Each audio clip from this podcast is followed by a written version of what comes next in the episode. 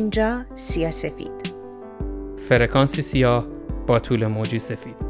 پر از آدم های سیاه و انسان های سفید. اینجا من و تو با هم به صدای فکر کردن گوش میدیم. با هم بحث می‌کنیم ولی نمی جنگیم حرف می‌زنیم اما فریاد نمی‌کشیم. اینجا سیاسفید خوش اومدید.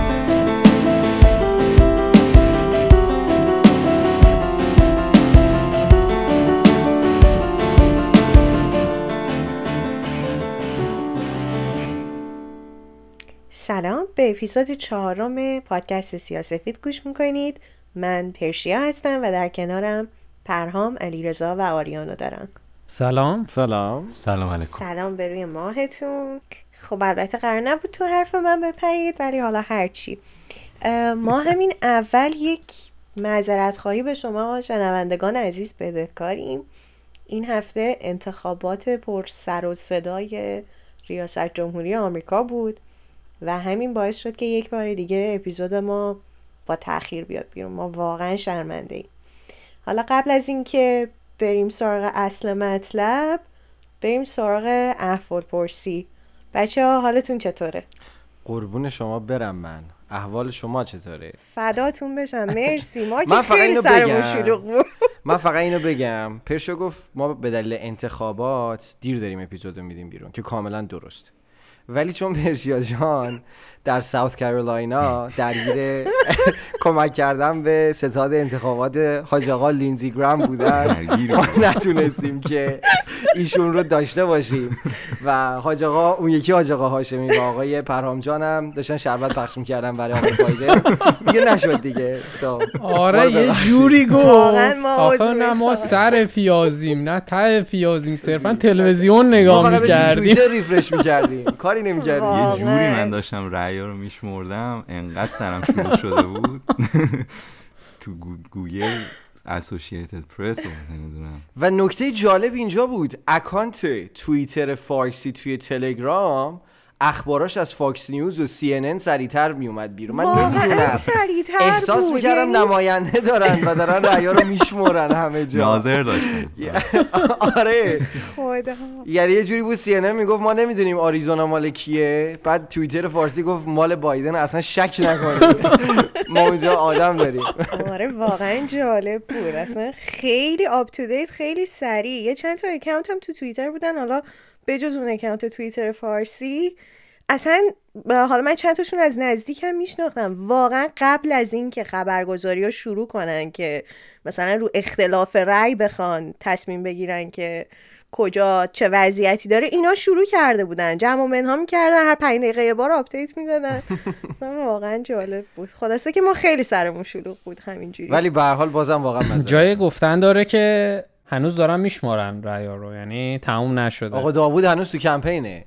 درگیره نشده شدید. هنوز دارن میشمارن. جوجه رو آخر این دم ایناگوریشن خب آقای هاشمی شما حالتون چطوره؟ قربون شما بدی نیستیم ما هم دیگه هفته خسته کننده بود ولی دیگه رأیا رو شمردیم و الان در خدمت شما هستیم. خسته نباشید. نظرتون چیه؟ بریم یه کوچولو درباره اپیزود بحث کنیم یا هنوز گپ و گفتی داریم نه بریم سراغ اپیزود چون آقای اپیزود. پرام جان شدیدا آره. بریم بریم اپیزود. امروزمون یه توضیح کوچولو بدم بعد پرهام می‌خواد مفصل معرفی کنه مهمونمونو ما این دفعه سعی کردیم کلا می‌خوایم سعی کنیم مهمونایی که دعوت می‌کنیم از همه جا باشن از جمله ایران این دفعه خیلی خوششانس بودیم که تونستیم یه مهمون خیلی عزیز از ایران داشته باشیم. باهاش اپیزودمون رو ضبط کردیم و حالا اینترو اوترو چه اتفاقی افتاد؟ بخاری من روشن شد. اشکال نداره اشکال نداره. آره اینایی که تو ستاد بایدن بودن ببین چه امکاناتی داشتن نگاه کن. ما به خدا. آتیش هم نداشتیم. ما اینجا شش تا پلیور رو هم پوشیدیم واقعا اصلا. همینه جلو افتاد. آره می‌خواستم بگم که هیچی همین intro outro رو جدا داریم ضبط می‌کنیم و ام، امیدواریم که خیلی خوشتون بیاد. یه کوچولو مصاحبهمون طولانی شده ولی کلی ما توش چیز یاد گرفتیم.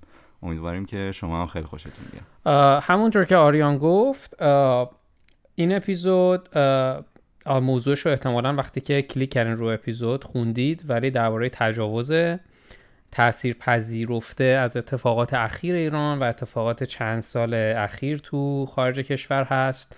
حتما اسمش رو شنیدید. یه جنبش یا movement ی راه افتاد تحت عنوان Me Too یا من هم. البته جای گفتن داره که من اگه اشتباه نکنم این جنبش شاید بیشتر ده سال پیش سال 2006 2007 شروع شد.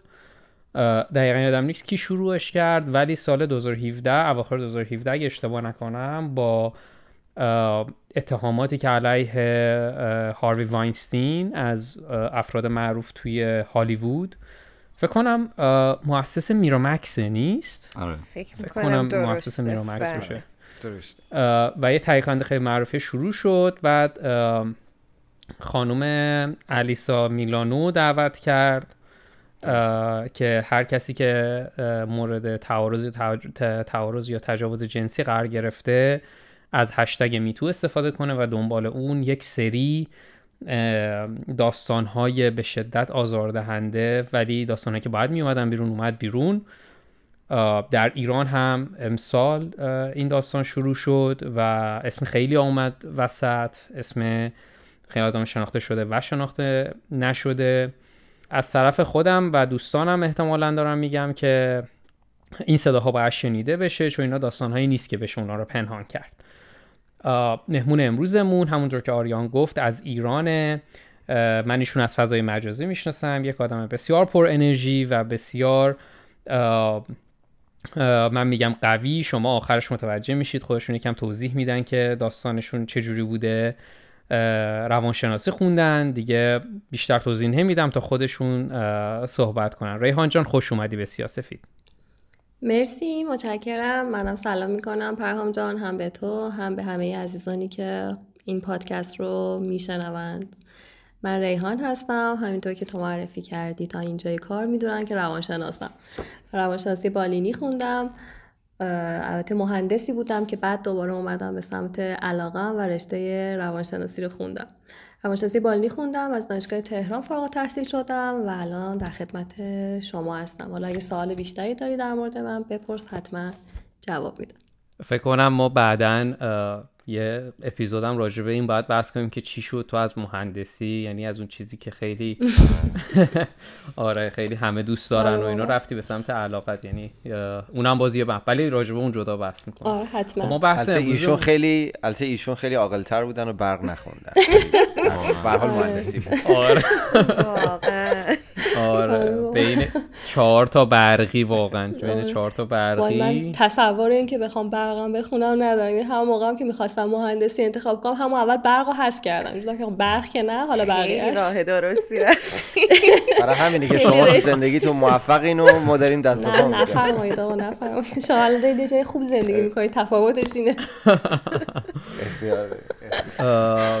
خب ریحان جان همونجور که می‌دونی ما این قسمت راجبه راجبه تجاوز و بیشتر بود روانشناختی و روانشناسیش قرار صحبت بکنیم. ما همیشه اول اپیزودامون همونجور که مثلا همیشه گفتیم دوست داشتیم با همدیگه با مهمونامون به یه دونه زمینه مشترکی برسیم در زمانه اون بحثی که داریم انجام میدیم. که اینجوری بتونیم بحث رو هم بهتر جلو ببریم هم تمرین کنیم که با همدیگه یه argument یک مناظره مناظره که نمیشه argument میشه بحث همون یه بحث خیلی خوب داشته باشیم. من به خاطر همین اول دوست دارم یه سری چیزها رو برای ما از دید خودت بگی. اون بحث اینه که اصلا ما به چه چیزی مثلا میگیم تجاوز یا میگیم تعرض یا حتی کلمات دیگه ای که ممکنه استفاده بشه. یعنی این اینها تعریفش چجوری اصلا تعریف خاصی توی مثلا رشته تو می‌کنن از اینا یا نه؟ اولا که خب مبحث مبحث خیلی برای خود من در این حال که جذابه و دقیق از دقدقای من همیشه بین مراجعینم این بوده که در واقع خود من تو جلسات درمانم مراجعینم و انگار به صورت آنکانشه اساس ناهوشا به دو دسته تقسیم کردم. مراجعینی که بهشون تجربه تجاوز و تعرض داشتن و مراجعینی که نداشتن. یعنی به نظرم یه نقطه عطفیه توی از عطف منفی البته توی زندگی آدمیه که دچار تعرض یا تجاوز شده. معمولا تو فرهنگ ما حالا اگه من بخوام فقط فکوسم روی فرهنگ و کالچر ایرانی باشه تجاوز خب تجاوز و تعرض با هم متفاوتن. اگه بخوام تفاوت تعرض و تجاوز رو بگم تعرض جنسی در واقع هر نوع تماس جنسی یا رفتار جنسی بدون رضایت ولی تجاوز جنسی هر عمل جنسیه بدون رضایت. یعنی دخول آلت فرد حالا به هر یک به هر کدوم از قسمت های بدن فرد دیگری بدون رضایت. به این میگن تجاوز جنسی. در واقع اگه بخوام حالا یه خورده آمیانه تر بگم اگه بخوایم بگیم تفاوت تعرض و تجاوز چی هست تجاوز عمل جنسی تقریبا حالا کامل تره کامل اتفاق میفته اما تو تعرض نه. تعرض می‌تونه فقط یه تماس فیزیکی سطحی باشه یا کلامی باشه حتی. ولی آزار جنسی رو باز یه تعریف دی البته که بگم اینو تو فرهنگ های مختلف مثلا تعاریف ایران با مثلا با سازمان بهداشت جهانی امریکا با هم متفاوتن. تو مذهب های متفاوتن باز این تعاریف متفاوتن. ولی به صورت آمیانش میشه گفت اون عمل جنسی که اتفاق بیفته یا اتفاق نیفته می‌تونه مرز بین تعریف و تجاوز و تعرض باشه. خب خیلی ممنون از توضیحاتی که دادین. واقعیتش ما این سوال پرسیدیم حالا جدا از رسم برنامه. به خاطر اینکه اتفاقی که افتاده حداقل تجربه ای که ما تو مدرسه داشتیم یا حداقل چیزی که خود من دیدم به خاطر نبود اون سیستم آموزشی درست و تعریف درست برای بچه ها واقعا مثلا توی مدرسه ما مثلا خیلی از بچه ها نمی‌دونستن. یعنی فکر می‌کردن که اوکی اصلا من خودم تو دوران راهنمایی فکر کنم معنی تعرض رو نمی‌دونستم یعنی فکر می‌کردم هر کاری جز تجاوز می‌تونه یه جورایی اوکی باشه. یعنی اگر مثلا می‌دیدم یه معلمی داره یه بچه ای رو مثلا بهش دست می‌زنه اصلا تو ذهنم نمیومد که نکنه این کار اشتباهی باشه. یا فکر می‌کردم اگر برم الان حرفی بزنم امکان داره یه مشکلی برای خودم ایجاد بکنم چون کار اون که بد نیست. من دارم با یه دید بدی به اون کار نگاه می‌کنم. به خاطر همین به نظر من تو این مسائلی که انقدر ادویکیشن دربارش کم هست مخصوصا تو کشور خودمون داشتن یه تعریف درست می‌تونه مهمترین قدم توی ساختن اون بحث به قول معروف بحث ساختاری باشه و هدفی که داریم و دربارش بخوایم صحبت بکنیم. دقیقا. یعنی این چیزی که شما میگی کاملا از عدم آگاهی میاد که حالا توی در واقع سیستم آموزشی کشور ما وجود داره واقعا و نمیدن این اطلاعات رو. دقیقا. حتی مثلا برفرض من خودم به عنوان یه زن توی جامعه حتی یه موقع تو توی تاکسی سوار میشی نمی‌دونم تو مترو تو متروی یا تو فضای عمومی هستی حتی یه نگاه و یه حالا آمیانش ما میگیم متلک خود اینا آزار جنسیه.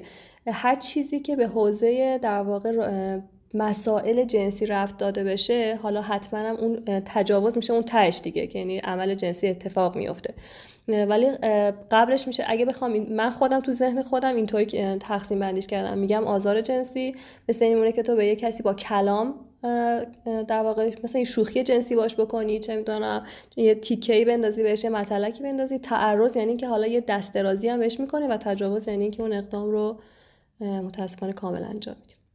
خیلی وقتا دقیقا ما نمی‌دونیم که آقا این کار مثلا میگم. حتی تو عالم دوستی یه موقع دوستت حالا چه حالا همجنس یا غیر همجنس فرق نداره. یه چیزی به تو میگه یه شوخی به تو با تو می‌کنی که خودش اینو آزار جنسیه. تو معذب میشی مثلا جمع میشی یه احساسی تو ایجاد میشه. ولی خب دقیقا نمی‌تونی هیچ حرفی بزنی. به قول تو شاید حتی این فیدبک رو بگیری که مثلا تو داری بد برداشت می‌کنی تو داری بد فکر می‌کنی.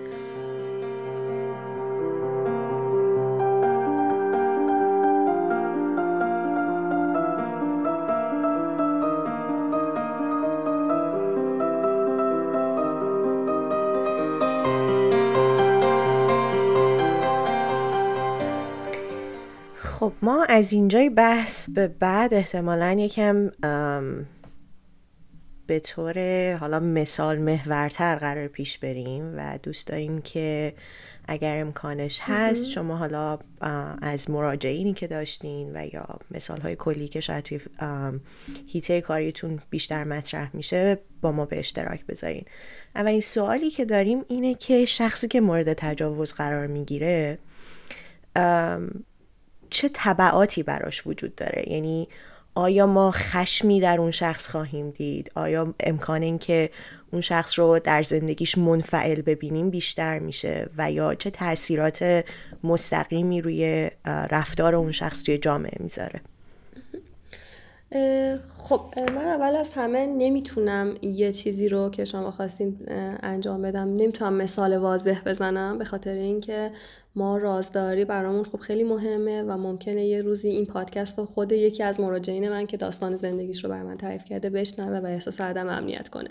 این یه مرز خیلی بزرگیه توی شغل ما که ما باید رعایتش کنیم. ولی می‌تونم بگم که چطور می‌تونه این موضوع حالا توی جاهای یعنی با مثال غیر واقعی که به واقعیت نزدیکه من می‌تونم اینو براتون شرح بدم. اما حالا اینکه خواهش می‌کنم.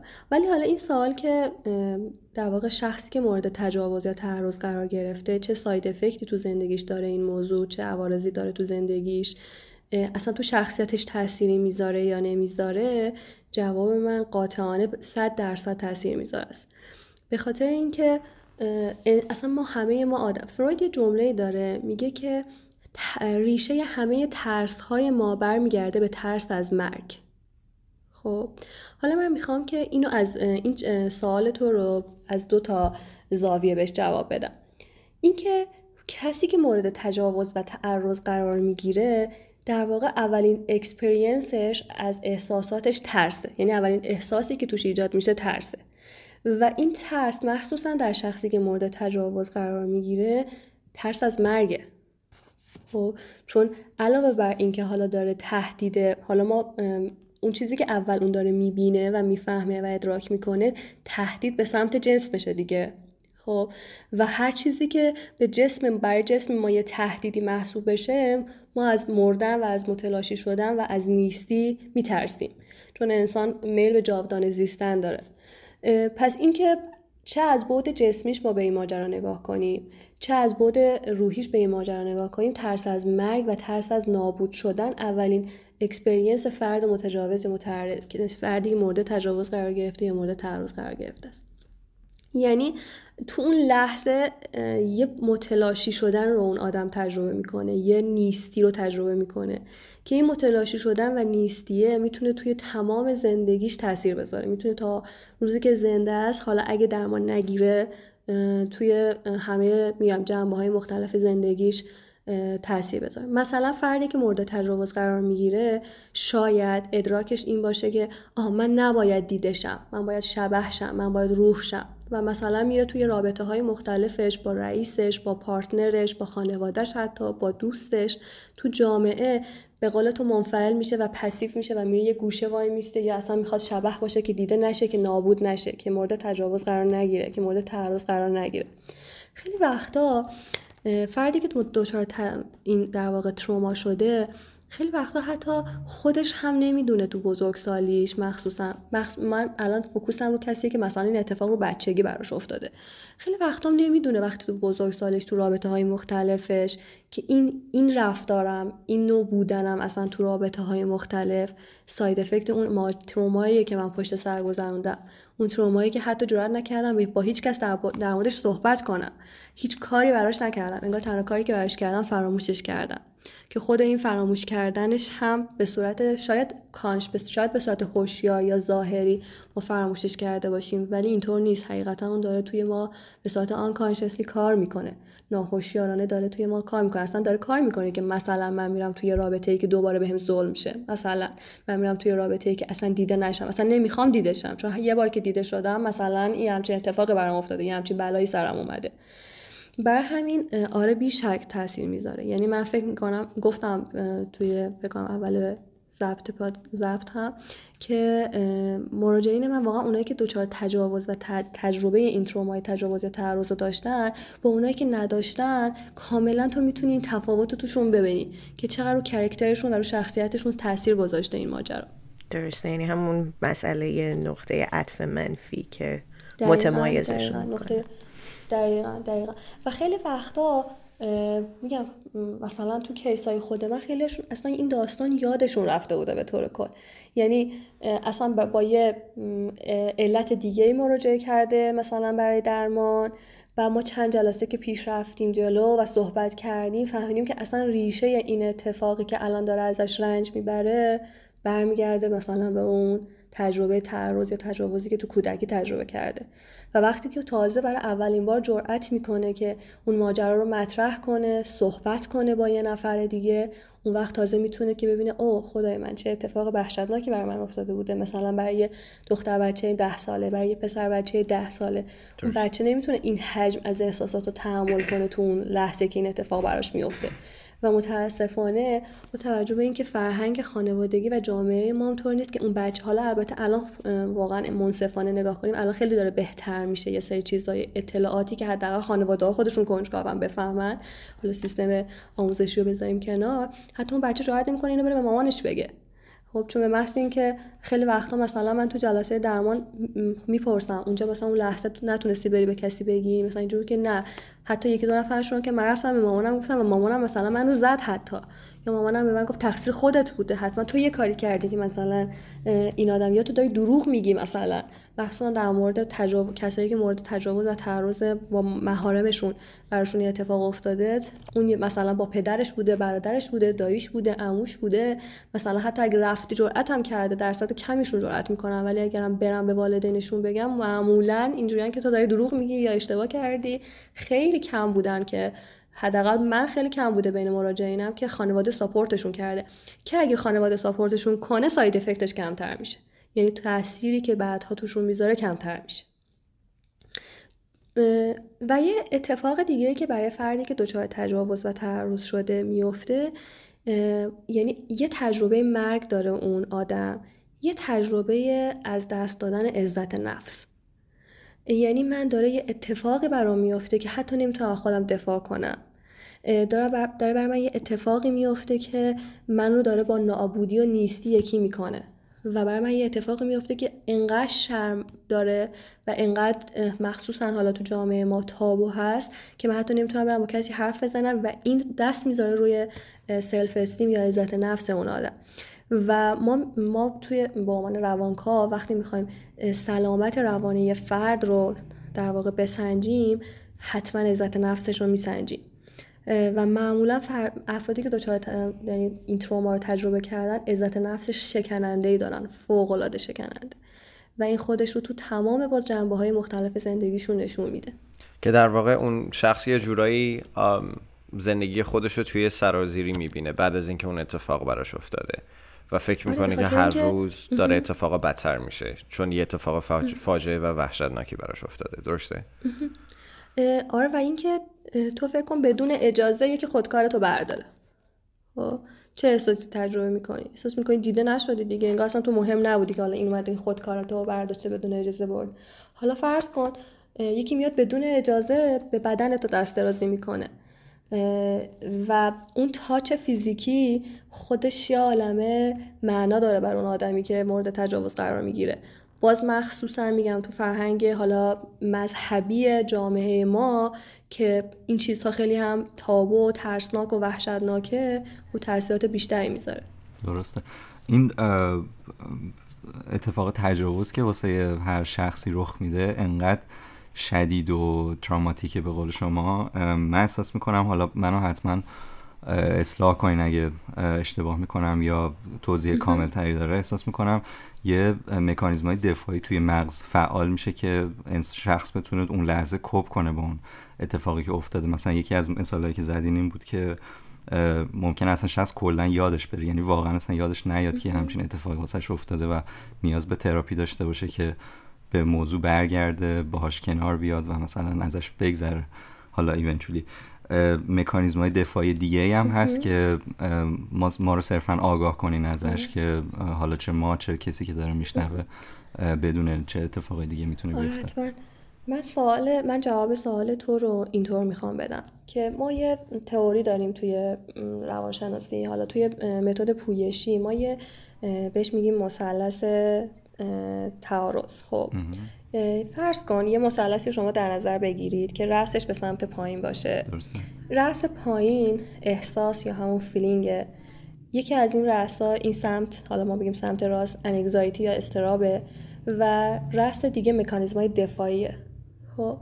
این به طور کلی ما هر لحظه یه احساسی توی ما داره کار می‌کنه. و ما هر لحظه اصلا ما تماسمون با دنیا تجربه احساساتمونه. خب یعنی حالا بعد این رو یه بخش دیگه هم داره بر توضیح میدم. ولی هر لحظه توی ما داره یه احساسی کار می‌کنه. خب استراب به عنوان یک آلارم میاد به ما هشدار میده میگه ببین داره توی تو یه احساسی کار می‌کنه. ببین چته چی می‌خوای. ببین چه احساسی داره تو کار می‌کنه. ولی ما وقتی که مضطرب میشیم معمولا میترسیم. خب یعنی می‌خوایم سریع خفش کنیم. این استراب رو سریع هر جوری شده ساکتش کنم که حالمو نگیره. برای همین میایم از مکانیزم های دفاعی استفاده می‌کنیم که این استرابه رو موقت ساکتش کنیم. و نکتهش هم اینه که این مکانیزم های دفاعی دقیقا موقت این استراب رو ساکت می‌کنن ولی موقته و ما به صورت مداوم داریم یه حال بدی رو تجربه می‌کنیم. حالا فردی که اون لحظه احساسی که داره تج... وقتی مورد تجاوز قرار گرفته احساس قالبی که داره تجربه می‌کنه ترسه.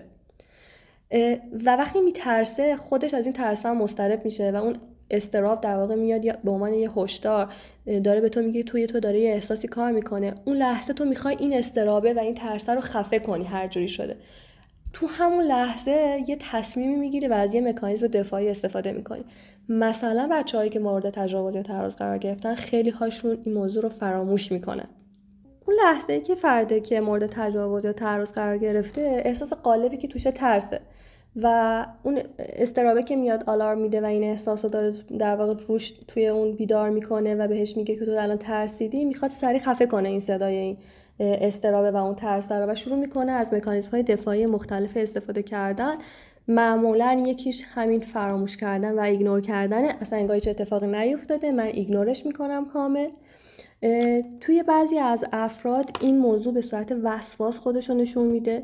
یعنی خود وسواس میشه یه نوع مکانیزم دفاعی که این فردی که حالا این تروما رو دیده داره ازش استفاده می‌کنه. حالا وسواس به چیزهای مختلف. خیلی وقتا خیلیشون وسواس شدید و تمیزی پیدا می‌کنن یا از اون طرف برعکس خیلی خیلی شلخته و در واقع کثیف میشن. یعنی قشنگ دو طرف یه طیفن اینا همش مکانیزم های دفاعیشونه. یعنی چی؟ یعنی طرف می‌کنین دیگه من کثیف شدم و هر جوری شده باید این کثیفی رو از توی خودم پاک کنم. حالا این کثیفی در واقع بیرونی و جسمی نمادشه که شاید خیلی هاشون برن خیلی حمام خیلی زیاد خودشون رو بشورن و این تا ابد توشون میمونه. خیلی وقتا اگه درمان البته نگیرن یا از اون طرف برعکس دچار شلختگی زیادی میشن چون باورشونه که دیگه من کثیف شدم و هیچ جوری تمیز نمیشم. پس هیچ فایده ای نداره من مثلا بخوام چیزی رو مرتب کنم یا چیزی رو تمیز کنم. خیلی وقتا اینا همه یه وقتایی هست اینا میشن دیزوردر و اختلال. خیلی وقتا اینا به عنوان مکانیزم دفاعی استفاده میشن. مثلا افسردگی خیلی شایع است. یعنی با افسردگی به عنوان یک مکانیزم دفاعی نه به عنوان یک اختلال. که می‌تونه در حالت شدیدترش به اختلال افسردگی هم در واقع تبدیل بشه. یا خیلیشون دچار PTSD میشن. یعنی اختلال استرس پس از سانحه. یعنی دقیقا به عنوان یه تروماس و این تروما توی اینا یه استرس پس از ایجاد می‌کنه که هر چیزی که شبیه این اتفاق رو توی ذهن در واقع فردی که مورد تجاوز قرار گرفته یه تریگری باشه یه چیزی یه چیزی که اینو یاد اون اتفاق بندازه براش وحشتناک میشه. مثلا مثلا من خونده بودم حالا توی یکی از این در واقع مقالات روانکاوی که فردی که مورد تجاوز قرار گرفته بوده تو بچگیش از اینکه در فضاهای بسته قرار بگیره مثل آسانسور مثل مترو مثل جایی که نتونه فرار کنه این شده بود براش یه فوبیا. یعنی خیلی وقتا یه سری فوبی های حتی اینطوری رو وقتی ما ریشه یابی می‌کنیم می‌رسیم به یه تجاوز به تجربه یه تجاوز یا تعرض. و یکی میگم خود حتی این نوع اختلال ها و فوبی ها رو هم می‌تونیم به عنوان یک نوع مکانیزم دفاعی که این حالا داره توش اینطوری باعث میشه که این سروایو کنه می‌تونه که این زنده بمونه. یعنی اگه اینو ازش ما خیلی وقتا مثلا این وسواسه رو این ایگنور کردن رو یا اینا رو یهو از بیمار نمی‌گیریم. خب چون میگیم اینا اگه ازش بگیریم لخت میشه دیگه هیچ جوری نمی‌تونه انگار زنده بمونه. کم کم کم کم کم کم وارد میشیم و حالا این مکانیزم دفاعی رو ازش می‌گیریم و اجازه میدیم حالا اون احساسش رو تجربه کنه و اون احساس re-experience بشه و اون بتونه اون تروما رو برای یه نفر دیگه تعریف کنه. خود این تعریف کردن این تروما برای یه نفر دیگه مخصوصا برای یه تراپیست که بدونه چجوری در واقع manage کنه جلسه درمان رو کمک می‌کنه که این مکانیزم های دفاعی که غالبا دارن استفاده می‌کنن رو بذارن کنار. واقعیت شما الان توی جوابی که داشتیم به سوال آریان می‌دادین خب درباره اینم صحبت کردین که چه مشکلایی می‌تونه اول ایجاد بکنه و بعد مکانیزم چی هستش. ولی من خودم تو سوالی که الان براتون دارم این هستش که می‌خوام سوالی که بپرسم بیشتر برای مشکلات عمیقتریه که این داستان برای شخص ایجاد می‌کنه. برای مثال ما توی صحبت اولیه‌ای که قبل ضبط این پادکست با هم دیگه داشتیم برای آماده سازی فکر کنم شما این نکته ای رو اشاره کردیم که خیلی من دوست دارم اگر بشه تو این پادکست کامل در صحبت بکنیم. و اونم این بود که کسایی که خودشون شخص توی position این هستن تو موقعیتی هستن که کسی رو مورد تجاوز قرار دادن خودشون قبلا قربانی بودن و الان دارن ناخودآگاه یا خودآگاه دارن سعی می‌کنن یه نفر دیگر رو قربانی تو اون موقعیت قربانی قرار بدن. و این قضیه خیلی باعث میشه که هم از لحاظ روحی از لحاظ احساسی و از لحاظ جنسی تبدیل به آدمی بشن که خودشون نیستن. یعنی فقط به خاطر اون نقطه ضعف و اون position یعنی تو در اون جایگاه ضعف چون قرار داشتن توی سنی حالا تو بچگیشون یا توی سن نوجوانیشون همیشه لذت می‌برن که ببینن آدمای دیگه هم جلوشون تو همون موقعیت قرار می‌گیرن. می‌خواستم ببینم خودتون توی کسایی که باشون صحبت می‌کردیم و تجربه ای که داشتین چه داستانایی رو شنیدین که برای خودتون از همه عجیبتر و یا جالبتر می‌تونسته باشه؟ آره حقیقت ماجرا واقعا همین هست. ما دو تا جمله معروف داریم. میگیم که هیچ, هیچ, هیچ شخصی نمی‌تونه خشونتی رو اعمال کنه مگر اینکه خودش قبلا مورد اون خشونت واقع نشده باشه. یعنی معمولا افرادی که معمولا تجاوز کردن یا تجاوز می‌کنن معمولا خودشون قربانی این ماجرا بودن. یا یه جمله دیگه داریم میگن که در واقع صحنه تروما فرد تروماتایز رو دوباره به خودش برمیگردونه. یعنی چی؟ یعنی کسی که یه ترومای این مدلی رو تجربه کرده حالا ممکنه دوباره توی خودش باعث یه ترومایی برای یه نفر دیگه باشه. و مثلا هم که میگم مجرم صحنه جرم برمیگرده دقیقا یه همچین جمله رو ما در مورد افرادی که دچار تروما مخصوصا ترومایی مثل تجاوز و تعرض شدن داریم. یه خورده من در واقع بعد از اینکه با هم دیگه صحبت کردیم دچار این تعارض شدم که خب این داستان ها داستان های آدم های واقعی هست و تعریف کردن شاید یه درصد یک درصد واقعا شاید باعث بشه که خب اون آدمی که خودش این داستان رو می‌دونه و مال خودشه یا اطرافیانش بشنون و بشناسن و این privacy اون آدم رو در واقع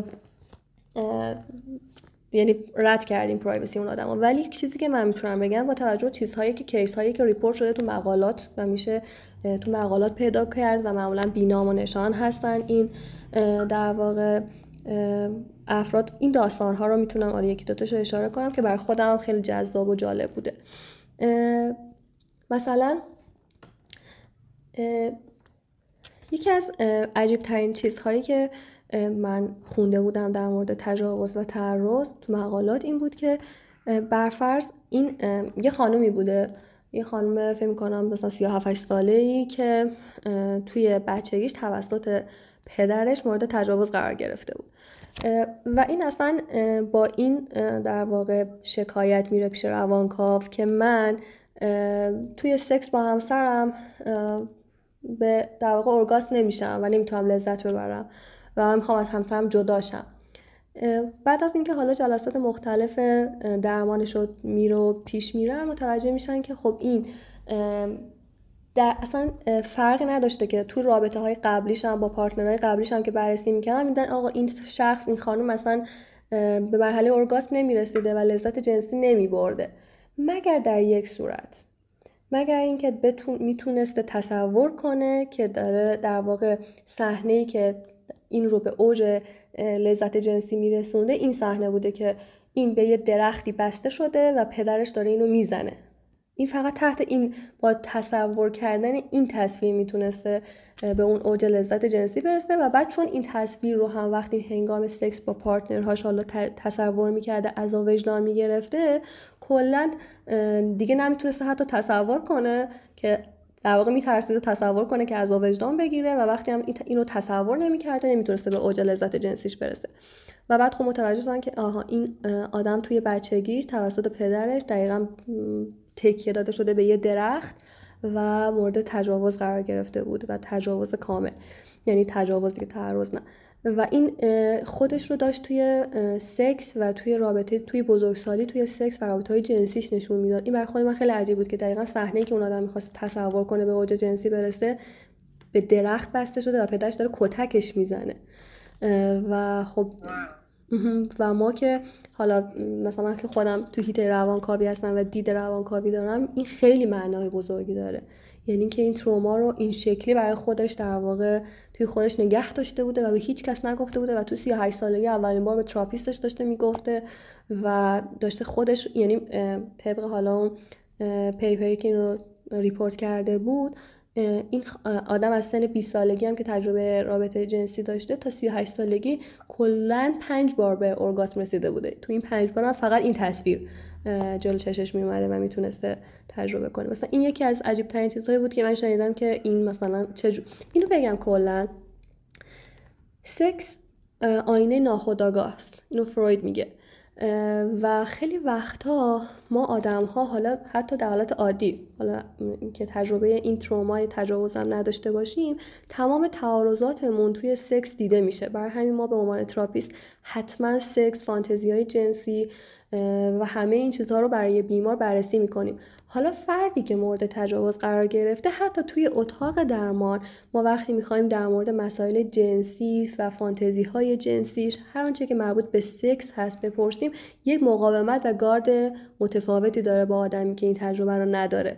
یعنی یکی از ساینایی که اصلا ما می‌تونیم نزدیک شیم به آدم هایی که این تجربه رو داشته همین مقاومتیه که ما تو جلسه درمان در مورد رابطه جنسی توشون می‌بینیم. درست واقعیتش ما بحثی که دیشب داشتیم یعنی با بچه که داشتیم صحبت می‌کردیم قبل از ضبط این برنامه با شما داشتیم به این نتیجه رسیده بودیم که کلا توی فرهنگ ایرانی و توی جامعه ما یکی از راه های پیشگیری یک مشکلی که اصلا درستم نیست ولی تو ذهن ایرانی ها جا افتاده این هستش که درباره موضوعی حرف نزن اتفاق نمیافته. مثلا اگر می‌خوای بچت به راه مثلا کج کشیده نشه درباره سیگار و مواد صحبت نکن. درباره سکس صحبت نکن. درباره همجنسگرایی صحبت نکن که بچت مثلا فردا نره همجنسگرا بشه. که اصلا این جمله ببخشید انقدر احمقانه و زشته که اصلا آدم نمی‌دونه از کجا شروع بکنه که دربارهش صحبت بکنه. و بعضی اوقات هست که شاید اون صدمه یعنی شما دارین مثلا تو ذهن خودتون فکر می‌کنین به عنوان پدر مادر دارین لطف می‌کنین ولی دارین بزرگترین صدمه رو به بچهتون می‌زنین که اون بچه نه تنها حق حقوق خودش رو نمی‌دونه بلکه اصلا نمی‌دونه چه اتفاق و چه بلایی داره سرش میاد. چون حداقل توی تلویزیون حتی خیلی هم محدود درباره سیگار و مواد مخدر و مشروب و اینا صحبت می‌کنن. ولی هیچ برنامه تلویزیون ایران رو نمی‌بینین بیاد درباره این مسائل صحبت بکنه. و بچه اصلا هیچ ایده ای نداره. حالا من بازم به شنوندگانمون هم اینو میگم واقعا اول برنامه هم گفتم الانم میگم. واقعا این قضیه, قضیه تجاوز انقدر سنگینه که ما اصلا فوکسمون حالا فقط روی بچه ها یا خانم یا آقایون واقعا نیست. این اتفاق برای هر کسی بیفته فاجعه است. ما فقط داریم سعی می‌کنیم بتونیم با کمک شما یه اطلاعاتی رو جمع آوری کنیم که شاید برای یک نفر برای خود ما که خیلی واقعا آموزنده است. من خودم واقعا دارم خیلی چیز ازتون یاد می‌گیرم. ولی در کل سعی بکنیم یه مسائلی رو صحبت بکنیم که شاید بتونیم یک سوال تو ذهن یه نفرم حتی شده جواب بده. ولی میگم این قضیه رو ما بهش رسیدیم که این کالچر حرف نزن دربارهش چقدر می‌تونه صدمه وارد بکنه و چقدر می‌تونه تبعات داشته باشه. دقیقا. حالا من سوالی که دارم اینه که این کالچر یا فرهنگ حرف نزن دربارهش یا پنهان کردن و یا حالا هر چیزی که توی این هیته میشه راجبش صحبت کرد شاید در چند سال اخیر یک مقداری راجب حالا دخترها و زنان جامعه حالا نه داخل صدا و سیمای ایران ولی شاید شبکه های خارجی بیشتر این رو راجبش حرف زدن و مردم آگاهی بیشتری نسبت بهش پیدا کردن. ولی من اتفاقا سوالم اینه که ماجرای تجاوز و تعارض به پسرها چطوره؟ یعنی به عنوان کسی که حالا به حال در قطعا مراجعین مختلفی شما دارین شما توی طیف پسرها این رو چجوری می‌بینید؟ آیا اونها بیشتر پنهان می‌کنن و یا چه آندرلاین کاز یا حالا دلایل زمینی این داره که ما راجع به پسرها خیلی کمتر میشنویم؟ آره اتفاقا برای خود من هم خیلی جذاب این موضوعی که جذاب نه به خاطر خود اتفاقی که واسه آقایون میفته نه ولی جذاب بر از این لحاظ که انگار تنها جایی که آقایون خیلی سکوت عمیقی می‌کنن اینجاست. توی حداقل توی فرهنگی که ما از بچگی توش بزرگ شدیم و حالا چه خوشمون بیاد چه خوشمون, خوشمون نیاد یه فرهنگ مرد سالاری بوده آره من توی مراجعین آقایی که داشتم و دارم تقریبا می‌تونم اینو واقعا بگم از هر ده نفرشون نه نفرشون تجربه تجاوز در بچگی رو داشتن. این اتفاق برای پسر بچه ها معمولا خیلی وقتها یعنی بیشتر موقع ها توسط گروه همسالانشون اتفاق میفته یعنی اینکه معمولا تو مدرسه اتفاق میفته بین کسایی که حالا یکی دو سال یا از خودشون بزرگترن یا همسن و سالن دقیقا تو اون اوج کنجکاوی جنسی که پسر بچه ها دارن این معمولا این اتفاق برشون میفته و توی یه حالا تحقیقی که یه دفعه حالا من خودم داشتم انجام می‌دادم. یه تفاوتی که بود بین دخترانی که مورد تجاوز قرار می‌گیرن و پسرانی که مورد تجاوز قرار می‌گیرن خیلی برای خود من این آمار جالب بود که پسرهایی که مورد تجاوز قرار گرفته بودن بیشتر بودن تا دخترهایی که مورد تجاوز قرار گرفته بودن. و دخترهایی که مورد تعرض قرار گرفته بودن بیشتر بودن از پسرهایی که حالا مورد تعرض قرار گرفته بودن.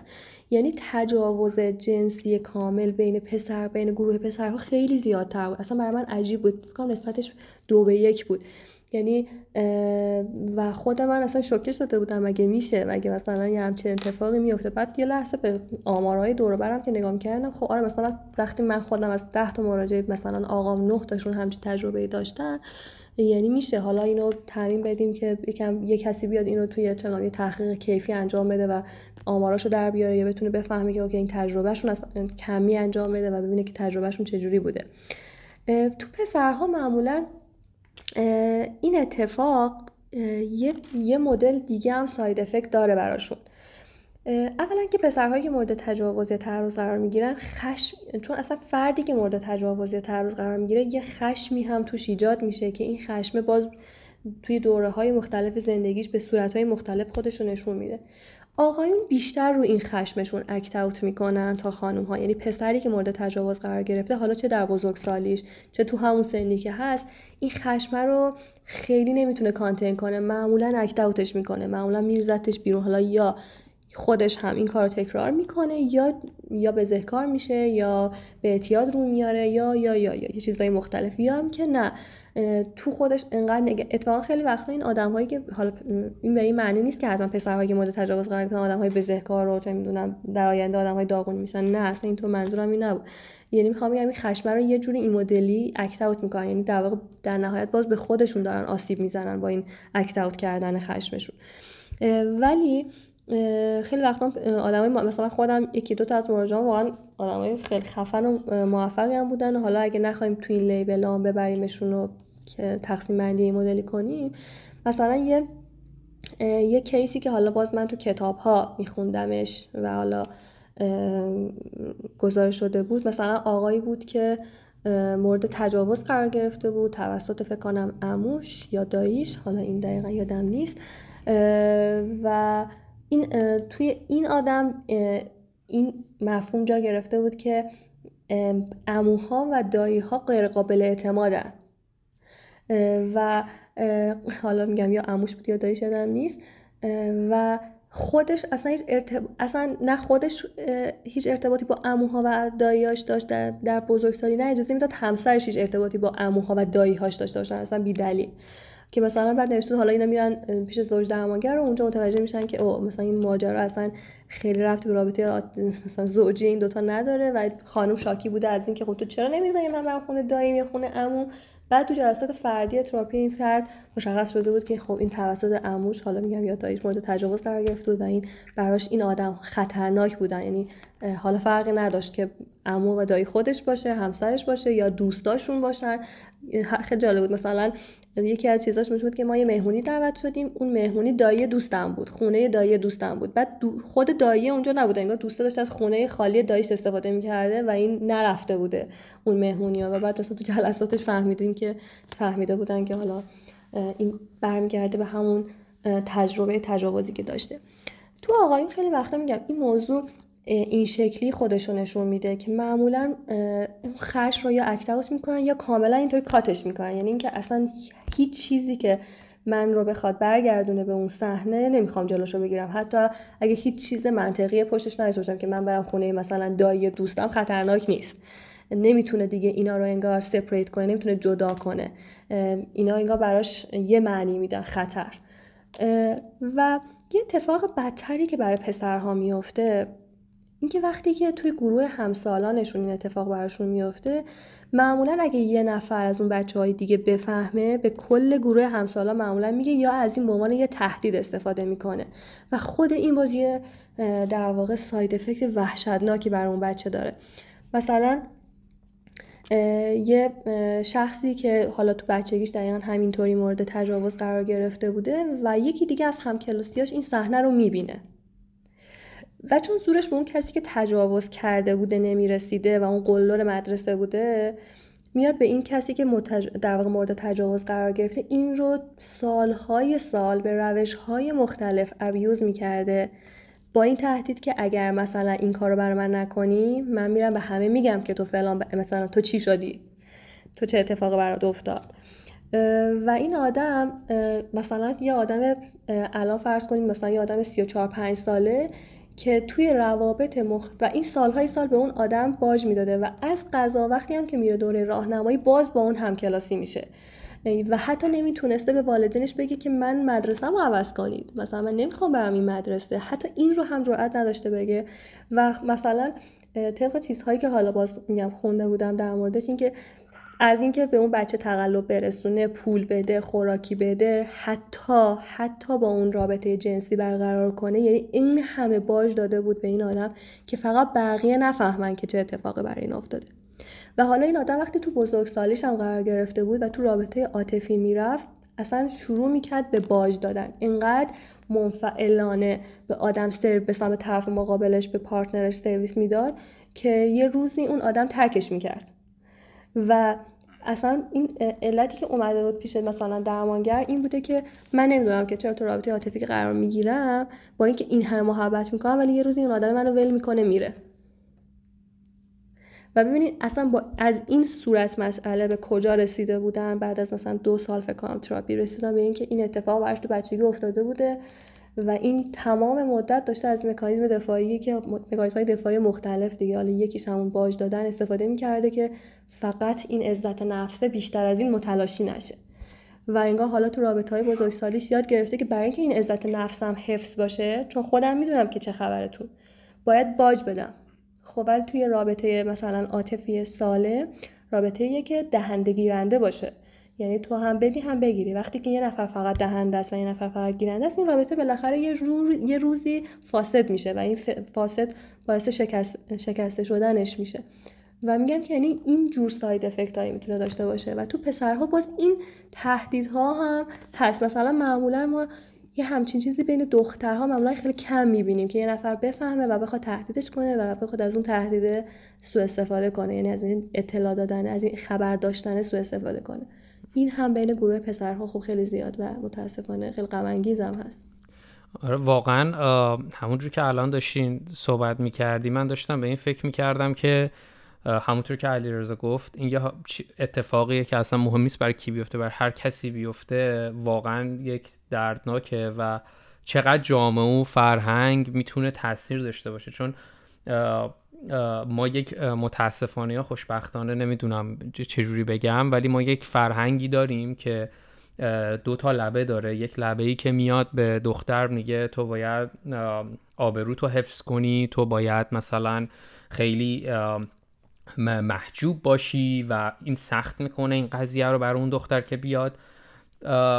بگه این اتفاق براش افتاده و از طرفی همین جامعه رو داریم که میاد میگه مرد باید خیلی قوی باشه مرد نباید گریه کنه مرد باید اینه یه کوه باشه و اینو مثلا اینجوری می‌بینیم که میاد مثلا برای اون پسر یا برای اون مرد که این اتفاق براش افتاده برای اونم سخت می‌کنه این اتفاقو ما تا اینجای بحث خیلی روی فرد تمرکز کردیم.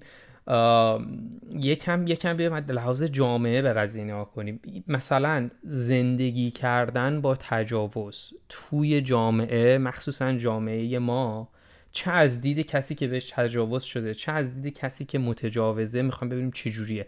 من می‌خوام نظر خودتو بپرسم.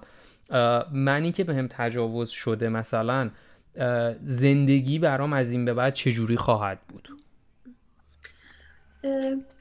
ببین پرها سوالت خیلی سوال خوبیه. ولی شاید شاید من به اندازه کسی که واقعا حالا خودش این تجربه داشته نتونم خوب بهت این سوال رو جواب بدم. ولی در دقیقا به قول تو دید خودم رو به این سال با دید خودم به این سال جواب میدم. ببین کسی که مورد تجاوز قرار گرفته یه میگم مهمترین چیزی که حداقل من چه توی تجربه های بالینیم با مراجعین خودم بین مراجعان دیدم. چه توی حالا رفرنس های مختلف و ریپورت های مختلف خوندم. بیشترین چیزی که یه فرد متجاوز ازش رنج می‌بره از دست دادن همون عزت نفسشه. یعنی من دارم با یه حالت سرخوردگی همیشگی تو جامعه زندگی می‌کنم. خیلی وقتا حتی خودم هم نمی‌دونم که چرا من اینقدر عزت نفسم پایینه. چرا من اینقدر ترس دارم؟ چرا اینقدر ترس از دست دادن دارم؟ ترس از مرگ دارم مثلا. من چه اصلا نمی‌دونم که چرا اینقدر وسواس دارم. خب، این وسواس من. چرا من انواع اقسام فوبیا ها رو دارم تجربه می‌کنم؟ یعنی می‌خوام بگم خیلی وقتا حتی این اختلالات روانشناختی که ما تو بزرگسالی در واقع داریم باهاشون دست و پنجه نرم می‌کنیم برمیگرده به کودکی ما و خیلی وقتا ریشه این آسیبه برمیگرده به همین تجاوزه. یعنی من خود من واقعا حیرت انگیز بود که یه سری از مشکلات مراجعین من وقتی حل شد که ما رسیدیم به این ترومای تجاوزشون و حالا درمان تروما رو گرفتن و حالشون بهتر شد. یعنی من خودم مراجعینی داشتم که فوبیاشون حل شده بعد از این تجربه. مراجعی داشتم که وسواسش کامل حل شده. مراجعی داشتم که سیگارش رو کامل ترک کرده مشروبات الکلیش ترک کرده و و و و. یعنی می‌خوام بگم فردی که مورد تجاوز قرار گرفته اینکه حالا تو چه خانواده ای بوده؟ اون خانواده باهاش چطور برخورد کردن؟ بقیه زاوی بقیه ابعاد زندگیش چطور بوده؟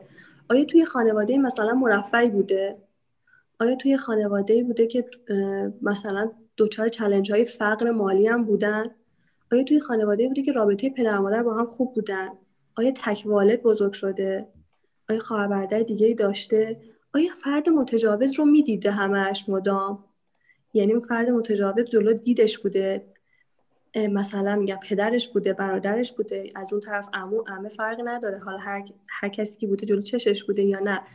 یه آدم رهگذری بوده تموم شده رفته. خب همه اینا توی این که حالا من چطور می‌تونم خودم رو پیدا کنم تو جامعه اطرافم تاثیر می‌ذاره؟ همه اینا حالا چطور من می‌تونم خودم رو وفق بدم با شرایطی که دارم توش زندگی جامعه که توش دارم زندگی می‌کنم؟ تاثیر می‌ذاره. یعنی هر کدوم از این فاکتورها خودش تجربه اون آدم تو جامعهش رو متفاوت می‌کنه. ولی اگه بخوایم اوورال بگیم به صورت کلی بگیم من خودم میام اینا رو به دو دسته تقسیم می‌کنم.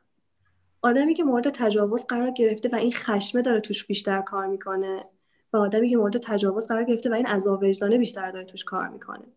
اون حس من کثیفم توش داره بیشتر کار می‌کنه. هر کدوم از اینا از اون آدمه یک رول می‌سازن یه نقش می‌سازن و حلش میدن تو جامعه. آدمی که خودش رو خودش رو در واقع یه قربانی می‌بینه که حالا باید بره انتقام خودش رو از اون آدم ظالم بگیره یه reaction ی داره. اون آدمی هم که احساس می‌کنه تقصیر خودم بود من گناهکارم و عذاب وجدان می‌گیره یه reaction داره. شاید مثلا یکی خیلی سرکش بشه اون یکی شاید خیلی منزوی و گوشه‌گیر بشه. یا میگم کاملا بسته به این فاکتورهای دیگهش می‌تونه role های متفاوتی بگیره.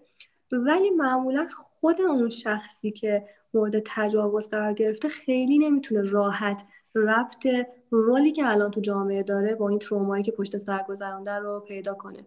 مگر تو جلسات درمان. و میگم واقعا کار سختی هم هست یعنی کار آسونی نیست.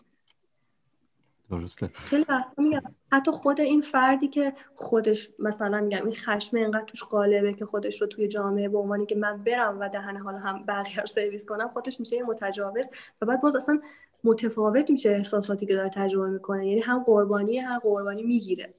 و باز این خودش فشار رو روش بیشتر می‌کنه.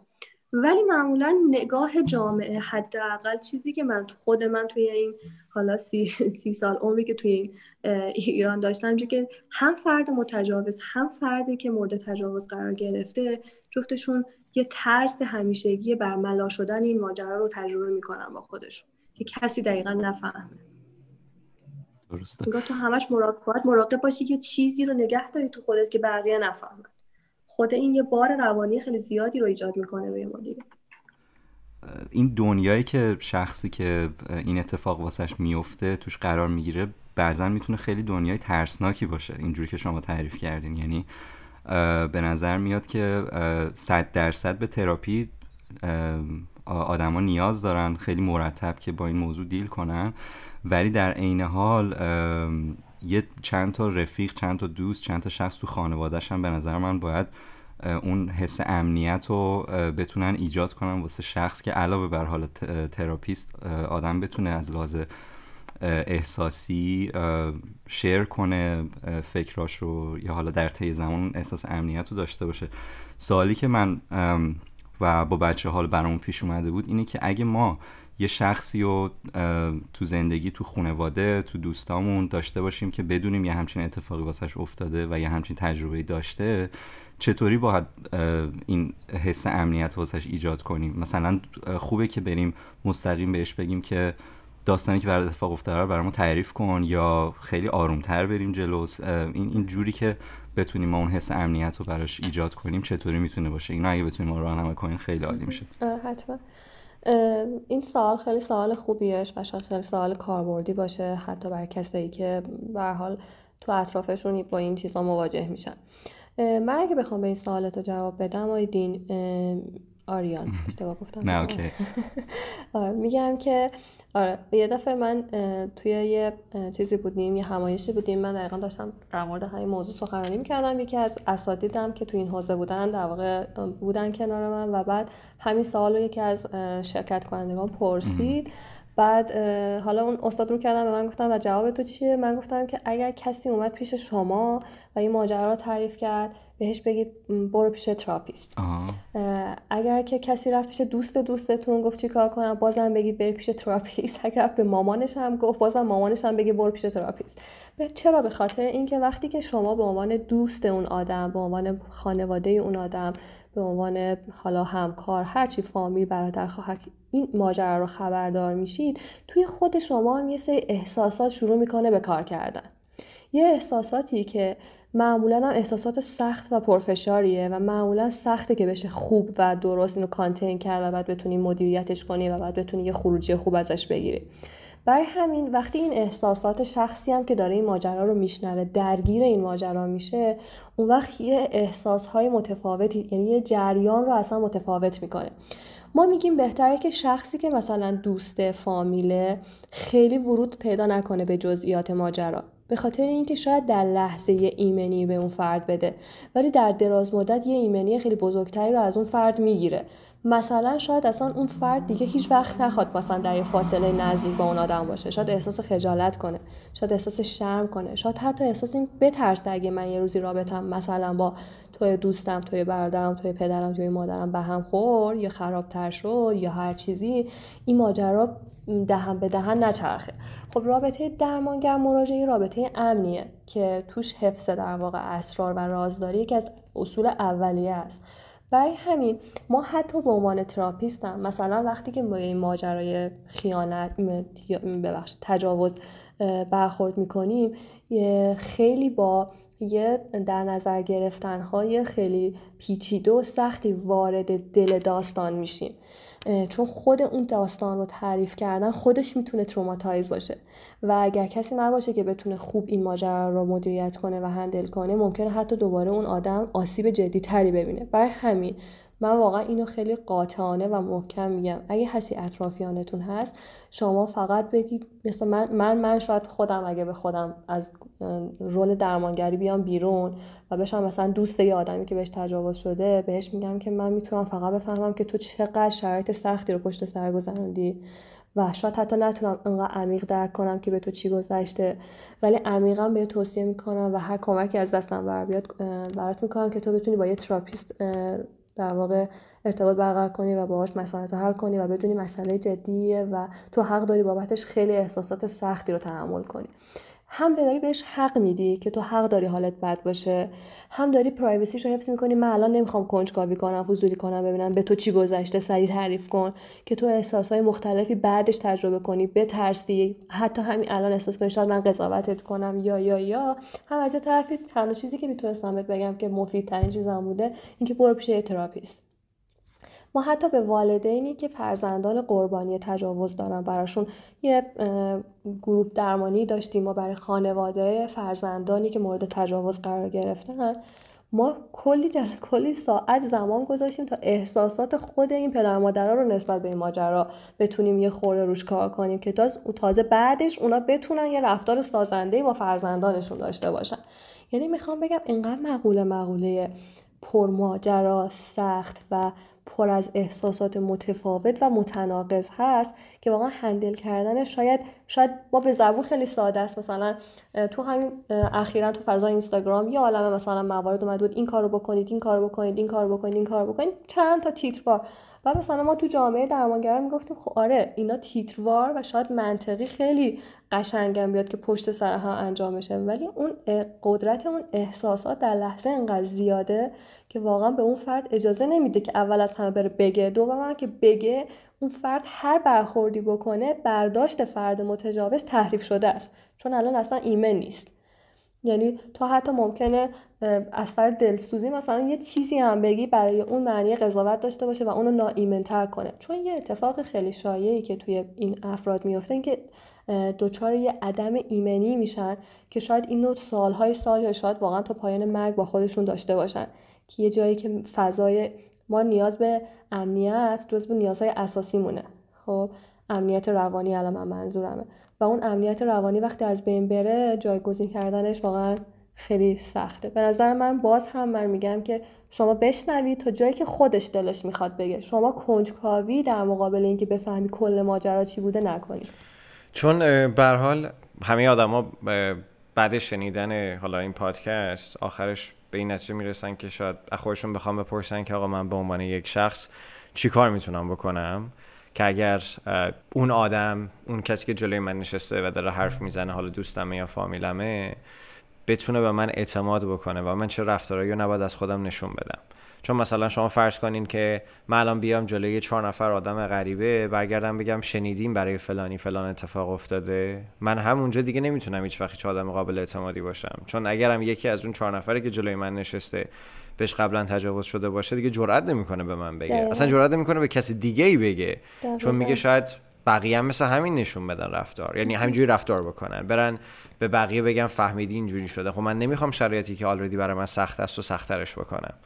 به خاطر همین حالا هم یا الان یا آخر پادکست خیلی دوست دارم کاملتر اینو توضیح بدیم که حالا اگه یه سیف زونی یک منطقه امنی ما بخوایم برای یه نفر ایجاد بکنیم چجوری می‌تونیم این کار رو انجام بدیم؟ چجوری می‌تونیم به یه نفر غیر مستقیم نشون بدیم که ما می‌تونیم اون آدمی باشیم که حرف تو رو گوش بدیم ولی همزمانم به کسی نگیم و خیال تو هم راحت بکنیم که به حال می‌تونی به اون اعتماد کنیم یکی از ویژگی های من از اینجا می‌رسم به جوابت یکی از ویژگی های کسی که داره درمانگر میشه اینه که بتونه خودش درمان بگیره که توی اون پرسه که داره درمان می‌گیره بتونه اولا که خودش رو به عنوان یک جایگاه مراجع هم تجربه کنه و احساساتی که به عنوان یک مراجع توش میاد. و بعد یکی از کارهایی که یه درمانگر باید انجام بده و باید توش مهارت کسب کنه دقیقا همین نگاه بدون قضاوته. و این نگاه بدون قضاوت یه بخشش برمیگرده به اون در واقع ارتباط کلامی ما. خب؟ ولی یه بخشش هم برمیگرده به بادی لنگویج ما. خب؟ یعنی می‌خوام بگم انگار کلام ما و رفتار بدن ما دوتایش کنار هم ما در واقع اینجوری ترین میشیم که بتونیم یه نگاه بی داشته باشیم. یه موقع هست مثلا من دارم با تو حرف می‌زنم به تو میگم که مثلا به تو میگم که تو عصبانی؟ خب تو میگی نه من کی گفته عصبانی من اصلا عصبانی نیستم. خب تو داری میگی نه من عصبانی نیستم ولی لحن صدات داره میگه تو عصبانی هستی. یا اینکه مثلا تو داری به طرف میگی که مثلا با من مشکلی داری میگه من نه من با تو مشکل ندارم ولی حتی eye contact نداره با تو. خب نگاه نمی‌کنه به تو ولی میگه نه من با تو مشکل ندارم.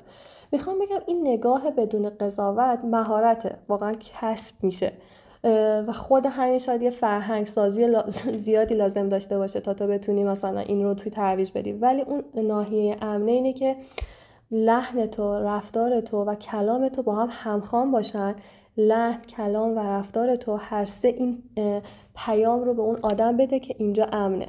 می‌تونی صحبت کنی. یعنی تو بتونی انقدر رو احساسات خودت شناخت داشته باشی انقدر بتونی خوب مدیریتشون کنی که ترست که قضاوتت که حتی اگه خودت الان عصبانی از اون فرد متجاوز اگه ترسیدی این بلا سر خودت بیاد یا حالا هر کدوم از این موردا رو بتونی یه جوری کانتین کنی که در واقع همخانی بین لحن و کلام و رفتارت اون امنیت رو بر اون آدم ایجاد کنه.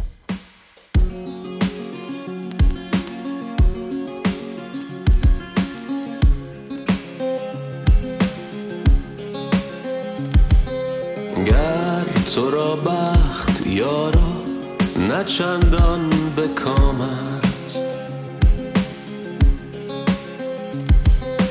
ور تو را گوشه تیرگی ها مقام است.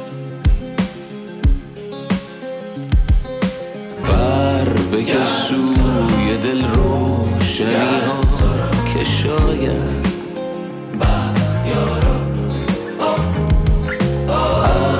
پس تیرگی افتابی در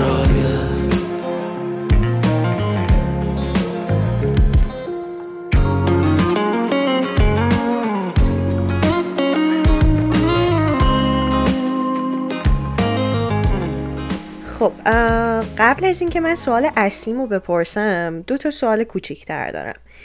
یکی اینکه اون شخصی که بهش تجاوز شده و مورد تجاوز قرار گرفته سالم ترین رفتار از دید روانشناسی چیه؟ یعنی اینکه بیاد اون رو اکسپرس کنه یا این بیاد مطرحش کنه یا پیش مشاور بره چه پیشنهادی میشه به این آدم کرد؟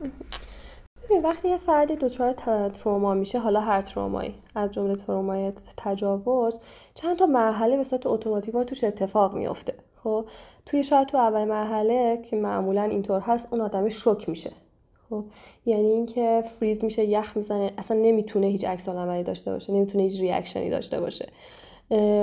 این مرحله شما میگیم رد که کرد می‌رسه به یه مرحله که ما بهش میگیم مرحله انکار. یعنی اینجوری که هیچ اتفاقی انگار نیفتاده من می‌خواد که هیچ اتفاق انگار اصلا می‌خواد یادش نیاد که چه اتفاقی افتاده. بعد از اینکه این شوکر رو تجربه کرد بعدش که اون انکاره رو تجربه کرد بعد شاید برسه به این باور که دچار سلف شه یا به صورت افسردگی خودش رو نشون بده. یعنی افسرده میشه میره تو خودش حالش بد میشه اصلا از جمعیتی که دور برشن گوشه گیری می‌کنه. بعد که اون مرحله افسردگی رو گذرون شروع می‌کنه خودش رو با شرایط جدید وفق دادن. یعنی حالا من بتونم خودم رو با این شرایط وفق بدم. بعدش حالا ما, ما پیش‌فرضمون اینه که این آدمه صورت به صورت اتوماتیک و سالم این مراحل رو طی می‌کنه. بعدش می‌رسه به اینکه حالا این برای این اتفاق بتونه یه معنی پیدا کنه. یه ما میگیم بهش میگیم تعالی پس از ضربه که خیلی کمن آدم هایی که بعد از یه ترومایی بتونن اون بر در واقع اون تعالی پس از ضربه رو تجربه کنن که یه معنای خوبی از دل اون اتفاق پیدا می‌کنن و باعث رشد و شکوفاییشون میشه. ولی حالا اینکه این فرد تو کدوم یکی از این مرحله ها بمونه تعیین کننده است. یکی هست اصلا همینطوری شوک سالهای سال باقی میمونه. و این شوکه خودش رو تو جاهای مختلف زندگیش به یه طریقی به خودش بهش نشون میده.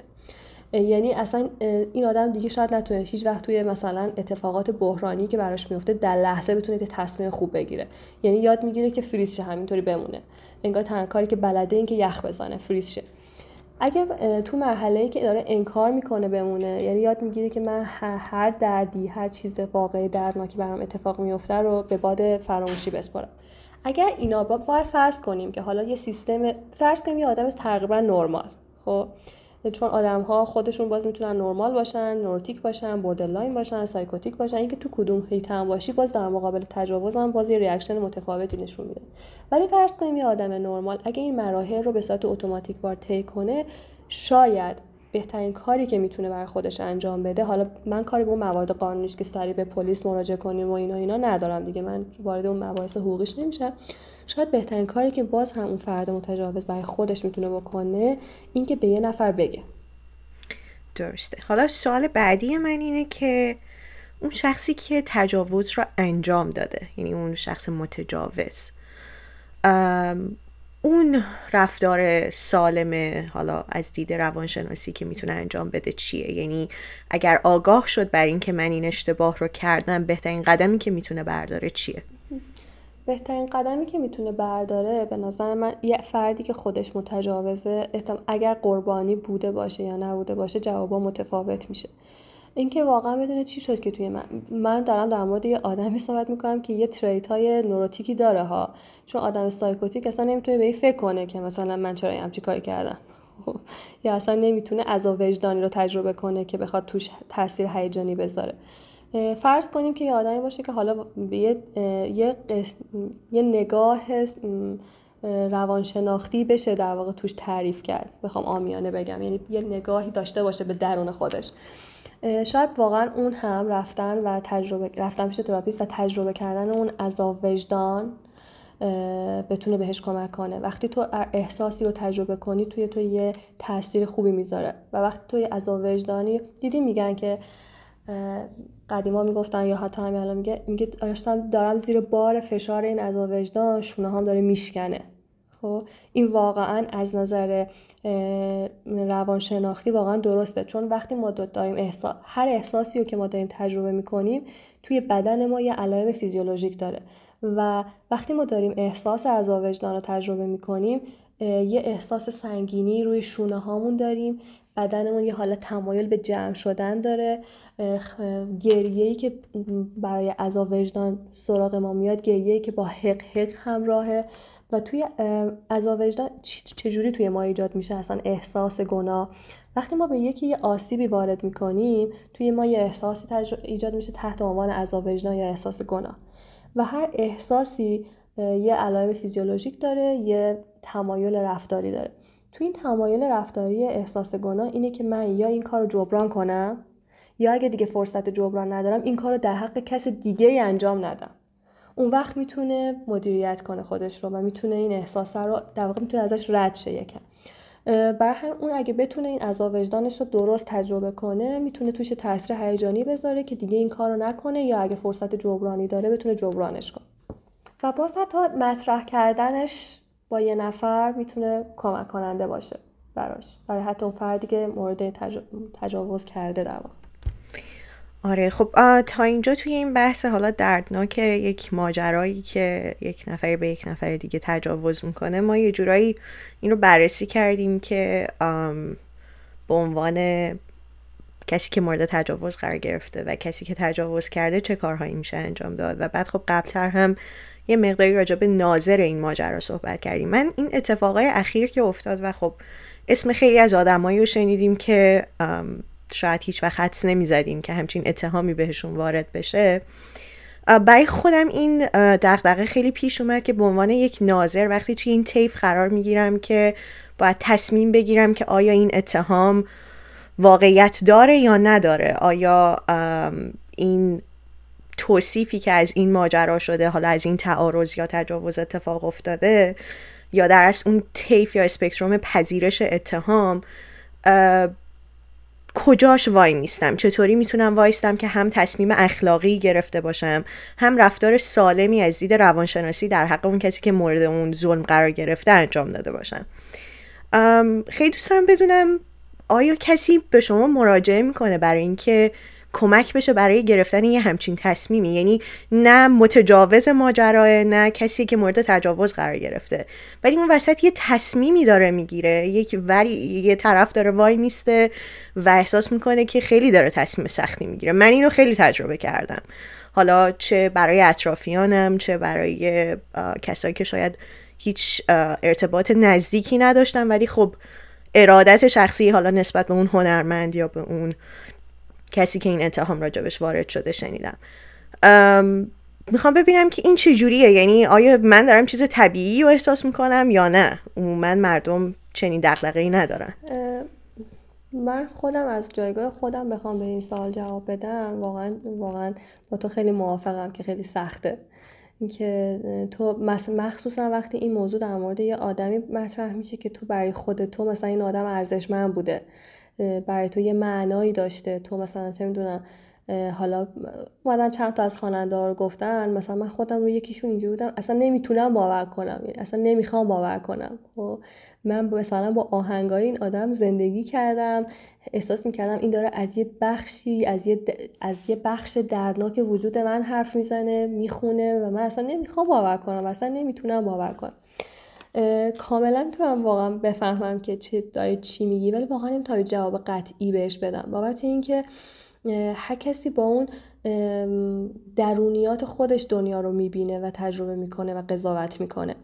من اینو قبول ندارم که میگن که قضاوت نکن. چون اصلا ما هر ثانیه داریم قضاوت می‌کنیم. حالا چه خودمون رو چه اطرافیانمون رو هر ثانیه داریم قضاوت می‌کنیم. برای من مهمتر اینه که ما بر اساس قضاوت همون حکم صادر نکنیم. چون واقعا حکم صادر کردنه خیلی صلاحیت می‌خواد. یعنی برای من که از سختترین کارهای دنیا کار قضاوته. یعنی من واقعا هیچ وقت دلم نمی‌خواد یه قاضی باشم. چون اصلا نمی‌تونستم تصمیم بگیرم. واقعا قاعدتا که کی مجرمه کی خلافکار. اصلا خیلی کار سختیه. من خودم کاری که می‌کنم فقط مشاهده می‌کنم. یعنی اینجوری هم که خب اینا قربانیان اومدن گفتن آقا ما قربانیم این آقا مثلا به ما تجاوز کرده اون آقا یا هیچی نمیگه یا اگه چیزی میگه داره از خودش قاعدتا دفاع می‌کنه دیگه. من به حس خودم نگاه می‌کنم. حسی که معمولا توی کسی که ناظره ایجاد میشه باز هم یه حس از دست دادن امنیته. یعنی اینکه توی آدم ها این احساس ایجاد میشه یعنی انقدر دنیا وحشتناکه یعنی انقدر همه هر چیزی می‌تونه خطرناک باشه. یعنی یه هنرمند هم می‌تونه انقدر در این حال مثلا سنگدل باشه. پس من به کی اعتماد کنم؟ تو همین جریان ها من یه دفعه یکی مراجعه اومد و دقیقا تو همین بازه های که دو خانم های مختلف اعلام می‌کردن که مورد تجاوز قرار گرفتن. و این مراجع من به من میگفتش که اومده بود تو جلسه و اصلا ترسیده بود. خب؟ و حالا من بهش گفتم الان احساست چیه؟ گفت من همین الان دارم میترسم. خب؟ حتی, حتی experience ش از من درمانگر که همجنس خودش بودم ترس بود. خب, خب الان دیگه نمی‌تونم باور کنم که یه روزی حتی ممکنه که شما هم به من آسیب نزنی. یعنی اینقدر عمیق شده بود توی وجودش و میگفتش که من دیگه نمی‌تونم به هیچ کس باور اعتماد کنم. یه اتفاقی که تو کسی که ناظره میفته اعتمادش خیلی کم میشه. یعنی در واقع همون یه جور عدم ایمنی. من خودم دقیقا میگم همین اتفاق تو افتاده بود و اصلا نمی‌خواستم باور کنم که واقعا و بعد از یه طرفی باز فضای مجازی و حالا فرهنگ کشور ما طوری هست که انقدر دیگه اینو میپیچون میچرخونن میچرخونن میچرخونن که این وسط واقعا تو یه لحظه میگه نکنه واقعا آب روی یه نفر داره بی دلیل میره.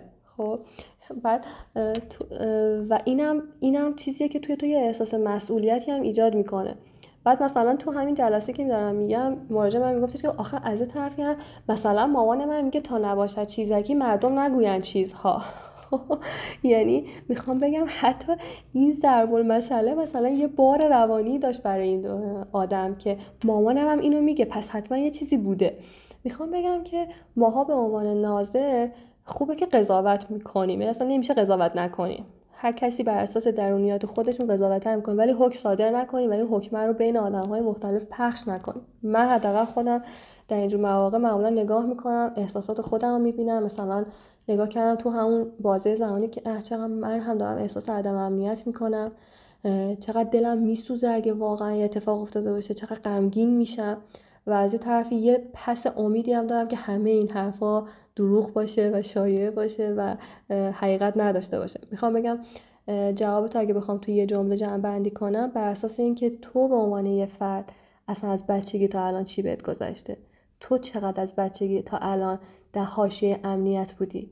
تو چه جوری باهات پدر مادر تعامل کردن؟ تو تو چه جامعه بزرگ شدی؟ می‌تونی صحنه یک صحنه واحد رو آدما می‌تونه به تعداد آدم ها می‌تونه متفاوت دیده بشه. بر اساس درونیاتشون بر اساس تجربه‌ای که تا الان کرده. یه آدم 25 ساله با یه آدم 30 ساله با یه آدم 18 ساله متفاوت می‌بینن صحنه رو. حالا هر کدوم از ما هم توی خانواده متفاوت توی فرهنگ خانوادگی متفاوت بزرگ شدیم. هرچی این امنیت درونی ما از بچگی بیشتر باشه دنیا رو واقعا امتر می‌بینیم و هرچی اون دلبستگی ما یا attachment ما ناایمن باشه اتفاقات مختلف می‌تونه ما رو ناایمن تر بکنه این بحث social media که حالا مطرح شد واقعا بحث عجیب غریبیه. خیلی این بحث سیاه سفید و طیف هم توش مشخصه. همونجور که ریحان گفت مثلا ما از یه طرفی کسی رو داریم که ممکنه براش اتفاق خیلی خیلی بد افتاده باشه از یه طرف میگیم مثلا آبرو و کل مثلا چون یه هنرمند مثلا reputation ش و اون شهرتش واقعا بخش بزرگی از جوریه که داره زندگی رو میگذرونه. ما داریم میگیم که مثلا اون طرف ممکنه reputation ش خراب بشه شهرتش خراب بشه. خلاصه این اکسپرس نکردنه اینکه خودت یعنی قضا حکم صادر نکنی به خیلی چیز جالبه بود که ریحان گفت چون ما داشتیم با بچه ها فکر می‌کردیم مخصوصا سر social media و اخیرا این جنبش های شبیه me too که توی ایران راه افتاده با یه تأخیری وقتی میری مثلا میگردی توی اینستاگرام توییتر می‌بینی که منطق هایی که استفاده می‌کنن خیلی ها منجر به این میشه که یه تعداد خیلی زیادی شروع می‌کنن به حکم صادر کردن و ایستادن یک طرف این قضیه. مثلا یکی از چیزهایی که خیلی توجه من رو مخصوصا این مدت جلب کرد تعداد بود. یعنی مثلا خیلی ها میومدن بر این استناد می‌کردن که ببینید خیلی ها گفتن این اتفاق نیفتاده فقط دو نفر گفتن این اتفاق افتاده. من به شخص نظر خودم دارم میگم تجاوز دموکراسی نیست. یعنی چیزی نیست که بگیم نصف بیشتر باید اتفاق براشون افتاده باشه که این اتفاق بیفته یک آدم متجاوز نمیاد به نصف بیشتر آدمایی که ببینه تجاوز کنه. به خاطر همین این استدلال با اینکه دموکراسی میک سنس می‌کنه و منطقیه واقعا به نظر من اصلا جایی برای حکم صادر کردن نداره. یه نکته دیگه تجربه شخصیه که خیلی خیلی به نظر من روش اتکا میشه. یعنی طرف میگه مثلا من با فلان هنرمند به شخص کار کردم و برای من اتفاقی نیافتاده این باز نمی‌دونم. من من باشم نمی‌تونم بر اساس این حکم صادر کنم. میشه به قول ریحان یه جا ساکت نشست و هیچی نگفت. و اون بر قضیه هم ممکنه تو بگی به خاطر منافع شخصیه. یعنی یه شخصی می‌خواد مشهور بشه یکی می‌خواد از یک موقعیتی استفاده کنه. در کل این بحث این که شما تو ذهن خودتون قضاوت کنید چون به قول ریحان نمیشه اصلا. ما داریم قضاوت می‌کنیم آنن داریم قضاوت می‌کنیم. ولی فکر کنم اگه سکوت کنیم حداقل تا یه بخش خیلی زیادی تا چون داریم راجع به یه چیزی حرف می‌زنیم که شواهد براش یا تقریبا نیست جز حرف افراد یا خیلی خیلی کمه و خیلی خیلی پرایوت و شخصیه. چیزی نیست که من بتونم مثلا راحت برم اطلاعات راجبش کسب کنم. فکر اینجور مواقع سکوت بکنیم بهتر باشه. درسته ریحان جان؟ یعنی من نظر خودم همینه. خب من میگم احساسات هر کسی اگه یاد بگیره احساساتش رو احساسات اصیلش رو تجربه کنه خود اون احساسات اصیل بهت میگن چیکار کن. خب حالا میشه اصلا در مورد این احساسات یه اپیزود دیگه کلا صحبت کرد که چقدر مهمه. برخلاف اینکه تو جامعه ما از بچگی اینو از ما گرفتن. خب به پسرها گفتن که پسرها مردا که گریه نمی‌کنن به دخترها گفتن دخترها که دختر خوب دختری که بلند نمیخنده. خب یا اینکه به ما خیلی ها گفتن که احساسی عمل نکن با عقل تصمیم بگیر. اینا بزرگترین ضربه هاییه که به نظر من ما توی تربیت یه بچه می‌تونیم بهش بزنیم احساساتش ازش بگیریم. احساسات ما نیرو محرکه ما چرا قوه ماست. اصلا احساسات ما قطب نمان که میگن کجا برو کجا نیا. من خودم نه ساله دارم درمان می‌گیرم. حالا چه قبل از اینکه روانشناس بشم چه و الان که ملزمیم که درمان بگیریم. و خب چیز خوبی که توی این مسیر برای من داشته این که خیلی می‌تونم در لحظه احساساتم رو تشخیص بدم و تو بدنم تجربهشون کنم.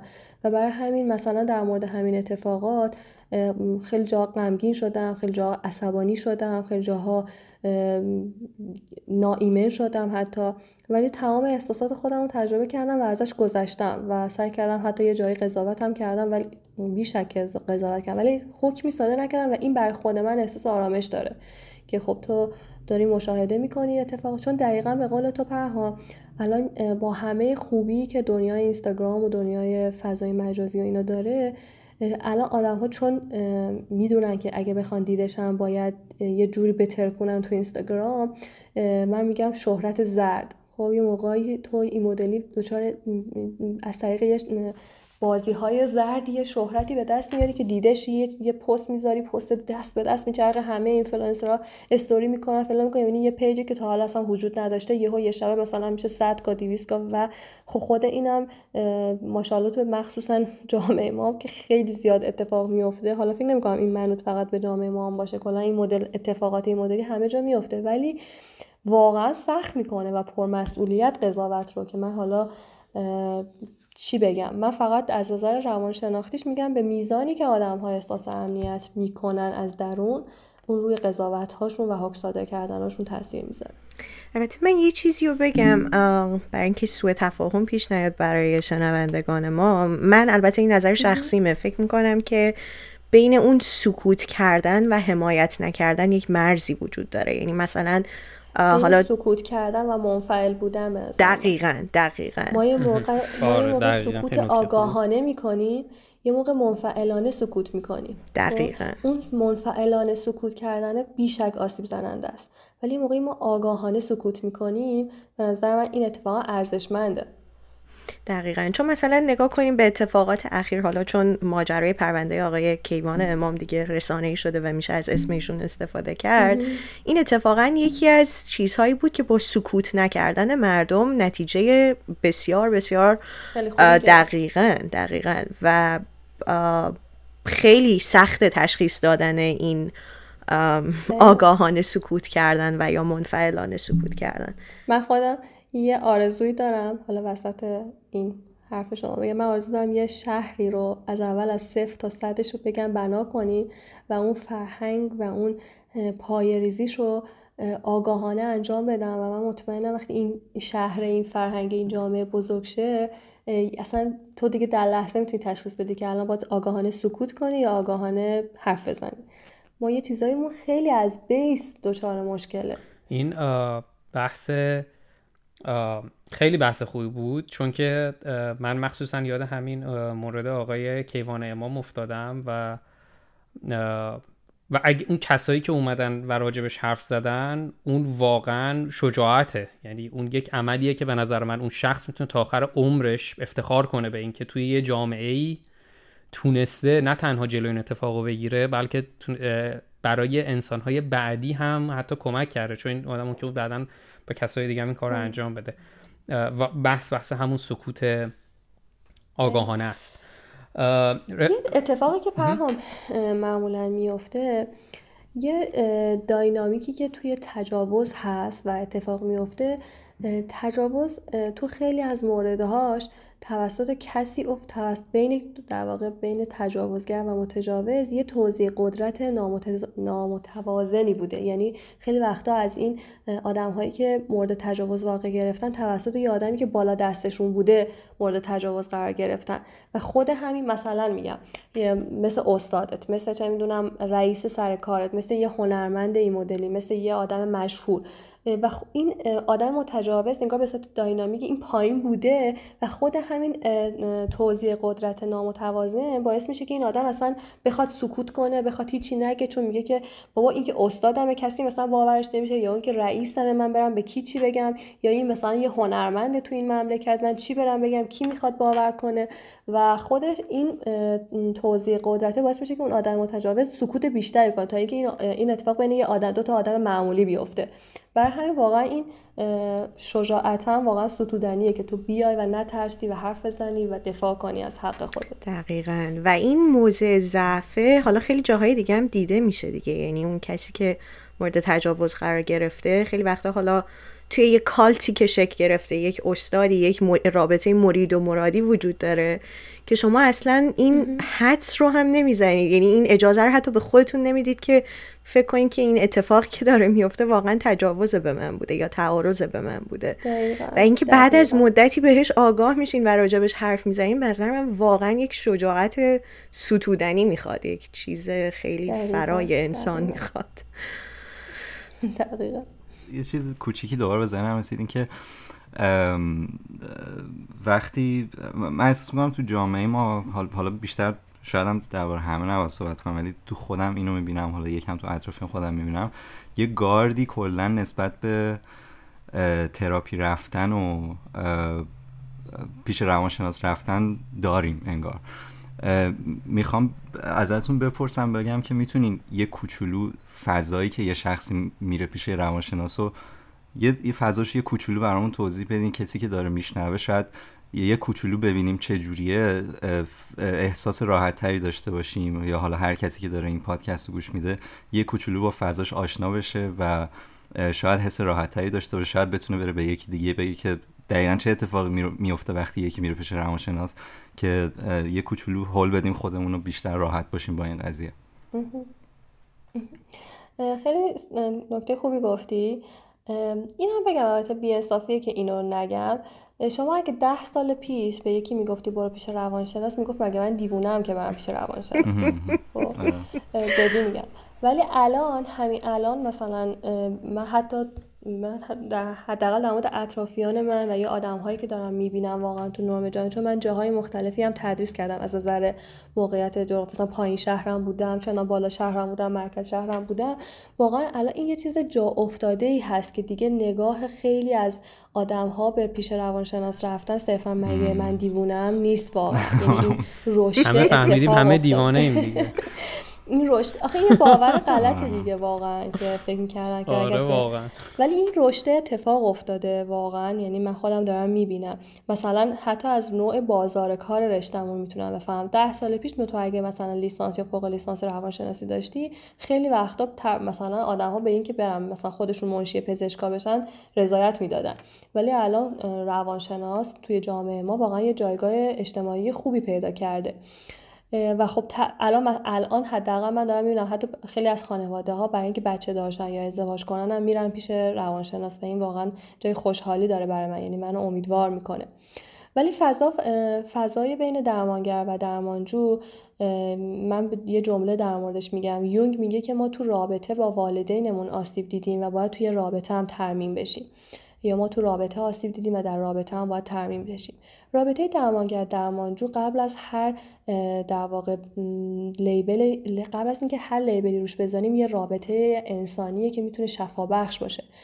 خیلی وقتا مراجعین حتی تو جلسات اول حرفهایی که بیان به درمانگرشون می‌زنن رو بارها بارها با خودشون مرور کردن. ولی توی خودشون میشه تبدیل به نشخار ذهنی. ولی وقتی که توی رابطه امن ارتباطی توی رابطه امن درمانی مطرحش می‌کنن همون چیزی که شاید تو بارها بارها تو ذهن خودت با خود تکرار کنی که میشه نشخار ذهنی همینجا در بافت رابطه درمانی میشه شفا بخش فضای رابطه درمانی اگه من بخوام بگم واقعا تصویرش کنم این که شما وارد یه ساختمونی میشین که یه منشی داره مثلا چند تا اتاق درمان داره تو اون اتاق درمان دو تا صندلیه یه میز اون وسط یه دستمال کاغذی و آبم اونجا هست و یه ساعت. خب این یه فضای فیزیکی ماجراست.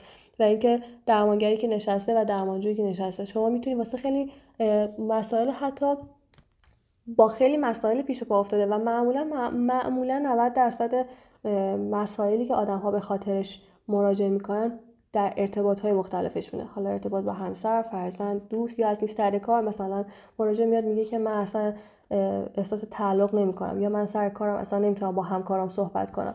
خب و ما اینو می‌گیریم. حالا البته من که روانکاوم و دیدم روانکاویه می‌گیریم و میریم سراغ ریشه های اصلی نمی‌دونم جواب سوالتو دادم یا نه ولی در, در کل اگه بازم بخوام یه جمع کنم این سوال تو رو می‌خوام بگم یه فضای امن انسانیه که خیلی متفاوت تر از بقیه رابطه هامونه. به خاطر اینکه اگه درمانگر و خصوصا درمانگر خوبی باشه فضا فضای امنه. یعنی توش قضاوت دیده نمیشه. توش توصیه و پند و نصیحت دیده نمیشه.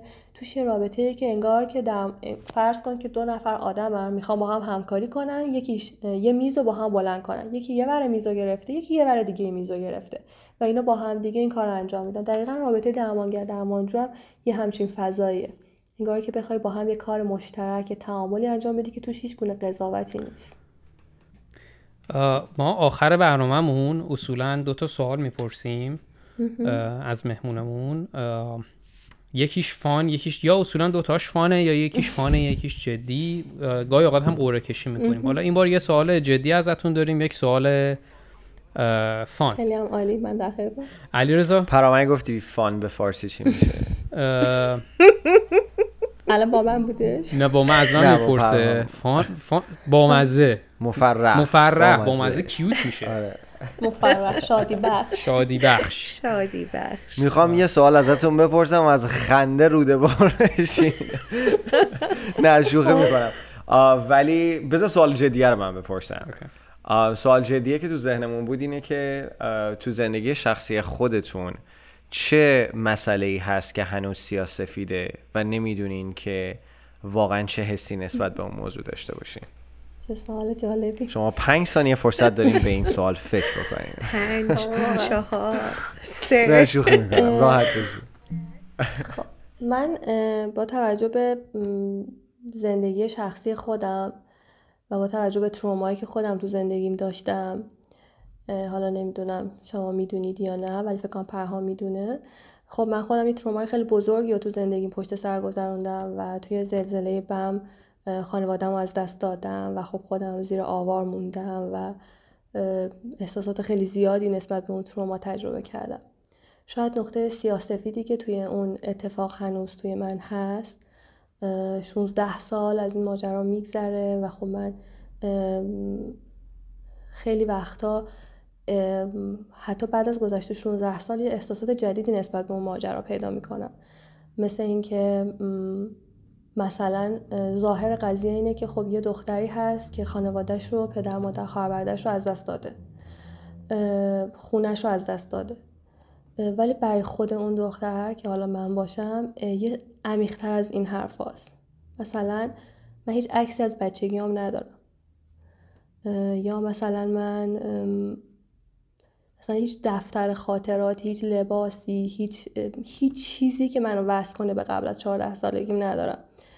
شاید سیاه سفید ترین قسمت زندگی من اینه که اون 14 سال رو من چطور می‌تونم زنده نگه دارم توی خودم. این شاید جواب سوال تو باشه.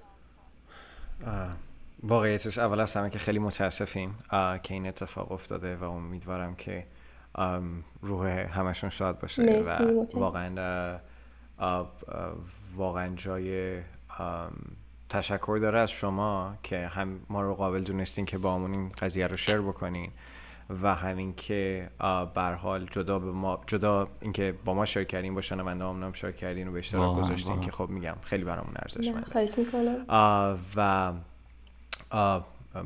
واقعا جزو کامل ترین جوابایی بود که می‌تونستیم سر این سوال بگیریم و امیدوارم الان سوال پرهام بتونه یه ذره حال شما رو بهتر آره. بعید می‌دونم ولی. من یه یه نفر تو پیجم از من پرسید که میشه داستان زلزله رو برای ما تعریف کنید؟ ناراحت نمیشید. و من بر جوابی که بهش دادم این که چرا باید تعریف شم از اینکه بخوام خودم رو تعریف کنم؟ زلزله تعریف منه. یه بخشی از زندگی منه. یعنی ریحان رو اگه من بخوام تعریف کنم اصلا میگم ریحان قبل از زلزله و بعد از زلزله شاید اون نقطه عطف زندگی من هم همین تروما باشه و مشخصا و حقیقتا و صادقانه وقتی من از این ماجرا صحبت می‌کنم خب احساسات سنگینی توی من ایجاد میشه. ولی برای من تجربه کردن این احساسات با همه سختیش یه معنای خیلی عمیق داره چون تعریف منه. هر کدوم از ماها یه داستان داریم. اگر هر کدوم از شماها تک تک شروع کنید به داستانهای زندگیتون تعریف کردن خودش میشه یه داستان میشه یه رمان. حالا داستان من و رمان زندگی من هم اینطور بوده. این یه, یه ترومای این شکلی توش داشته. شاید کم باشن ولی داستان منه و تعریف منه. یه بخشیش احساسات منه که درگیر این ماجراست. یه بخشیش احساسات شنونده است که وقتی داستان زندگی منو میشنوه توی خود اون هم یه سری احساسات ایجاد میشه و همین فضا معمولا فضای سنگینی میشه و معمولا شنونده دوست داره سریع موضوع رو عوض کنه که مثلا حال من اوکیشه. این خیلی قشنگه ها. این چون داره یه پیام انسانی میده. من من حس مهربونی می‌گیرم معمولا از این ماجرا. ولی از یه طرف یه بعد دیگه ای هم برای من داره که با زاویه با در واقع بگم عینک روانکاوانه نگاه می‌کنم. انگار انگار تحمل یه فضای غمانگیز یا یه فضایی که پر از احساسات سنگینه هم برای گوینده و هم برای شنونده سنگینه. من وقتی ریحان رو می‌بینم انرژیشو و اینکه انقدر حالا اگه پیجش هم نرفتید حتما کسانی که گوش می‌کنن برن سر بزنن. واقعا این همه انرژی من که نگاه می‌کنم انرژی می‌گیرم. منو یاد همون چیز میندازه. شاید همون تعالی بوده که تو خودت پیدا کردی. داشتی می‌گفتی بعد از تراماها آدم می‌تونه به بعضی تعالی ها برسه. حالا من این سوال فان می‌خوام بپرسم. آه بگو بگو. میگم امیدوارم کامل شه. این تعالیه چون دارم کتاب داستان زندگیمو می نویسم از اول بدون آره بدون سانسور دارم می نویسم و یه تحلیل های ریز خیلی آمیانه روانشناختی هم دارم روش روی بعضی تیکه هاش می نویسم و برای خودم احساس می کنم پایان این کتاب شاید اون تعالی باشه که من دوستش دارم. ایشاءالله که اینطوره تمام شنوندگان پادکست سیاسفید 20 درصد تخفیف میدین لطفا کدتون و کوپانتون رو بیارید جلوی باجه ما براتون. آره واقعا. خب حالا برای کسایی که نمی‌دونن من میگم ریحان فوتبال دوست داره. خب. بعد سوال منم فوتبالیه. ببین ریحان جان من دو تا اسم می‌خوام بهت بگم. دو تا فوتبالیستن. شما انتخاب کن اگه بخوای بری date با کدومشون میری date. پس همزمان دوتاشون یه تایم دادن. یه تایم. کریم باقری یا استاد احسانی نه. نه شوخی می‌کنه بابا نیست آره. نیست. البته کریم باقری خیلی خوبه من خیلی دوستش دارم. ولی خب نه آره اون نیست. کریم باقری خوبه منم دوستش دارم. توتی یا اولیور کان؟ خیلی بدجنسی ما کلی تحقیق کردیم. خیلی بدجنسی من میرم با الیور کان. اوه. یه بایرن مونیخی اصیل داریم ما اینجا. آره واقعا. شما توتی ایتالیایی درجه یک. ول می‌کنی میپیشی دروازه‌بان آخه اصلا آره کار. درستی این کار؟ آره با خدا.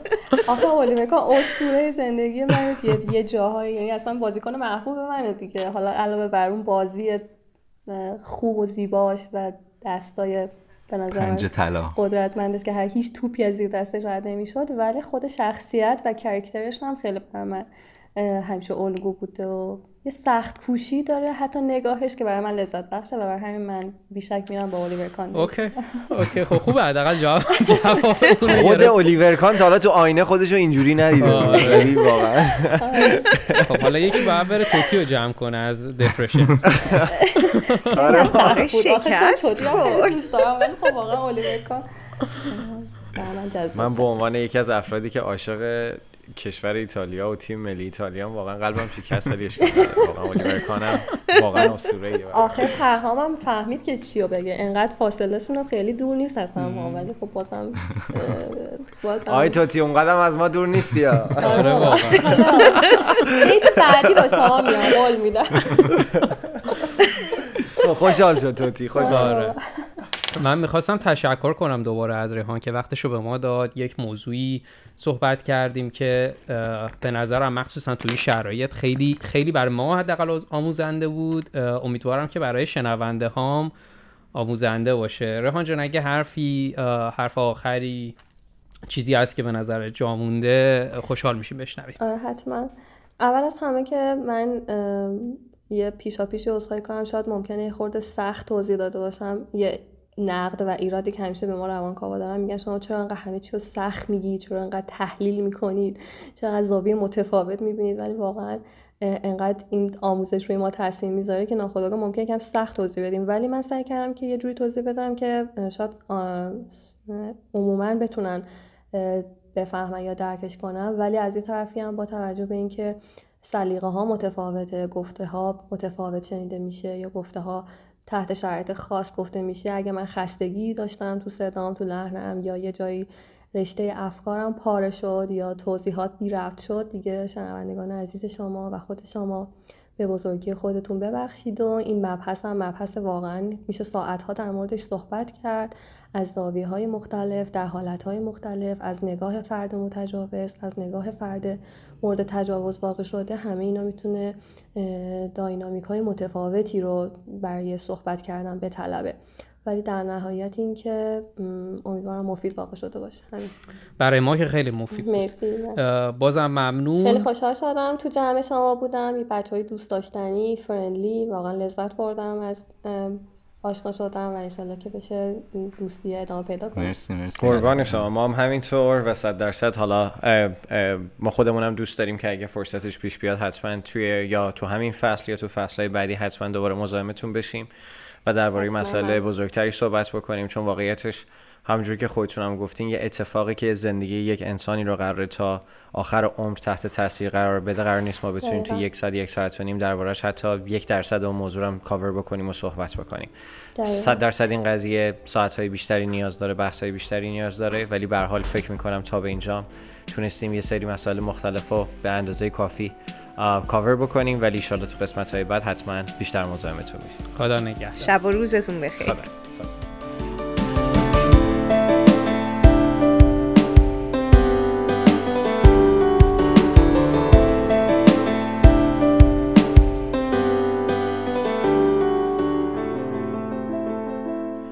خب خیلی ممنون که تا اینجای برنامه همراه ما بودین و به این اپیزود گوش کردین. واقعیتش همونطور که خودتون دیدین این اپیزود از اپیزودهای قبلی ما طولانی تر بود ولی به جرأت می‌تونیم بگیم که یکی از مهمترین اپیزودهایی بود که تا حالا ضبط کرده بودیم. چون درباره مسئله صحبت کردیم که زندگی هر انسانی رو می‌تونه واقعا تا آخر عمرش عوض بکنه. چه برای کسایی که این اتفاق براشون افتاده چه برای کسایی که خدای نکرده شاید در آینده براشون اتفاق بیفته. ولی به حال واقعا جای قدردانی داره که این وقتتون رو در اختیار ما گذاشتین. و واقعا ازتون می‌خواستیم خواهش بکنیم که اگر بین دوستانتون بین آشنایانتون کسی رو می‌شناسین و حتی شاید حتی احتمالش رو میدین که شاید شنیدن این برنامه بتونه بهش کمک بکنه حتما سعی بکنید که این برنامه رو باش به اشتراک بذارین. چون به حال ما که از ریحان جان خیلی چیزا یاد گرفتیم و همونطوری هم که خودشون اشاره کردن این موضوع انقدر سخته صحبت کردن دربارش که کار هر کسی نیست. واقعا باید سوادش رو آدم داشته باشه باید تجربهش رو داشته باشه که بتونه با یه دید درست با یک نگاه درست واقعا بیاد اون یه ریاکشن درست داشته باشه. چجوری با این قضیه روبرو بشه؟ چجوری نظر بده؟ چجوری بخواد پذیرش بکنه این قضیه رو؟ و واقعا این کار آدمای نرمال نیست و ما نیاز به یه آدمی داریم که به حال تجربه این قضیه رو داشته باشه و احساس می‌کنم واقعا ریحان جان انقدر موضوع مختلفی رو کاور کردن و درباره صحبت کردن که به حال چه این اتفاق برای خودتون افتاده باشه چه برای عزیزتون بتونه این پادکست و این قسمت خیلی براشون مفید باشه. و البته یه خواهش دیگه هم داریم که الان پرشیا حتما دربارهش صحبت می‌کنه. ولی قبل از اون می‌خواستم بهش اشاره بکنم که شما این پادکست رو از همه پادگیرا می‌تونین بهش گوش بدین هم در یوتیوب هم در تلگرام هم در اسپاتیفای اپل پادکست و پادگیرهای دیگه که در ایران محبوب هستن. و به حال مثل همیشه خیلی خیلی خوشحال میشیم که نظرتون رو برای ما بفرستین و بازم مثل همیشه ممنون که ما رو همراهی می‌کنین. ممنون علی رضا. مرسی از توضیحاتت. من در دو تا درخواست دارم از شنوندگانمون.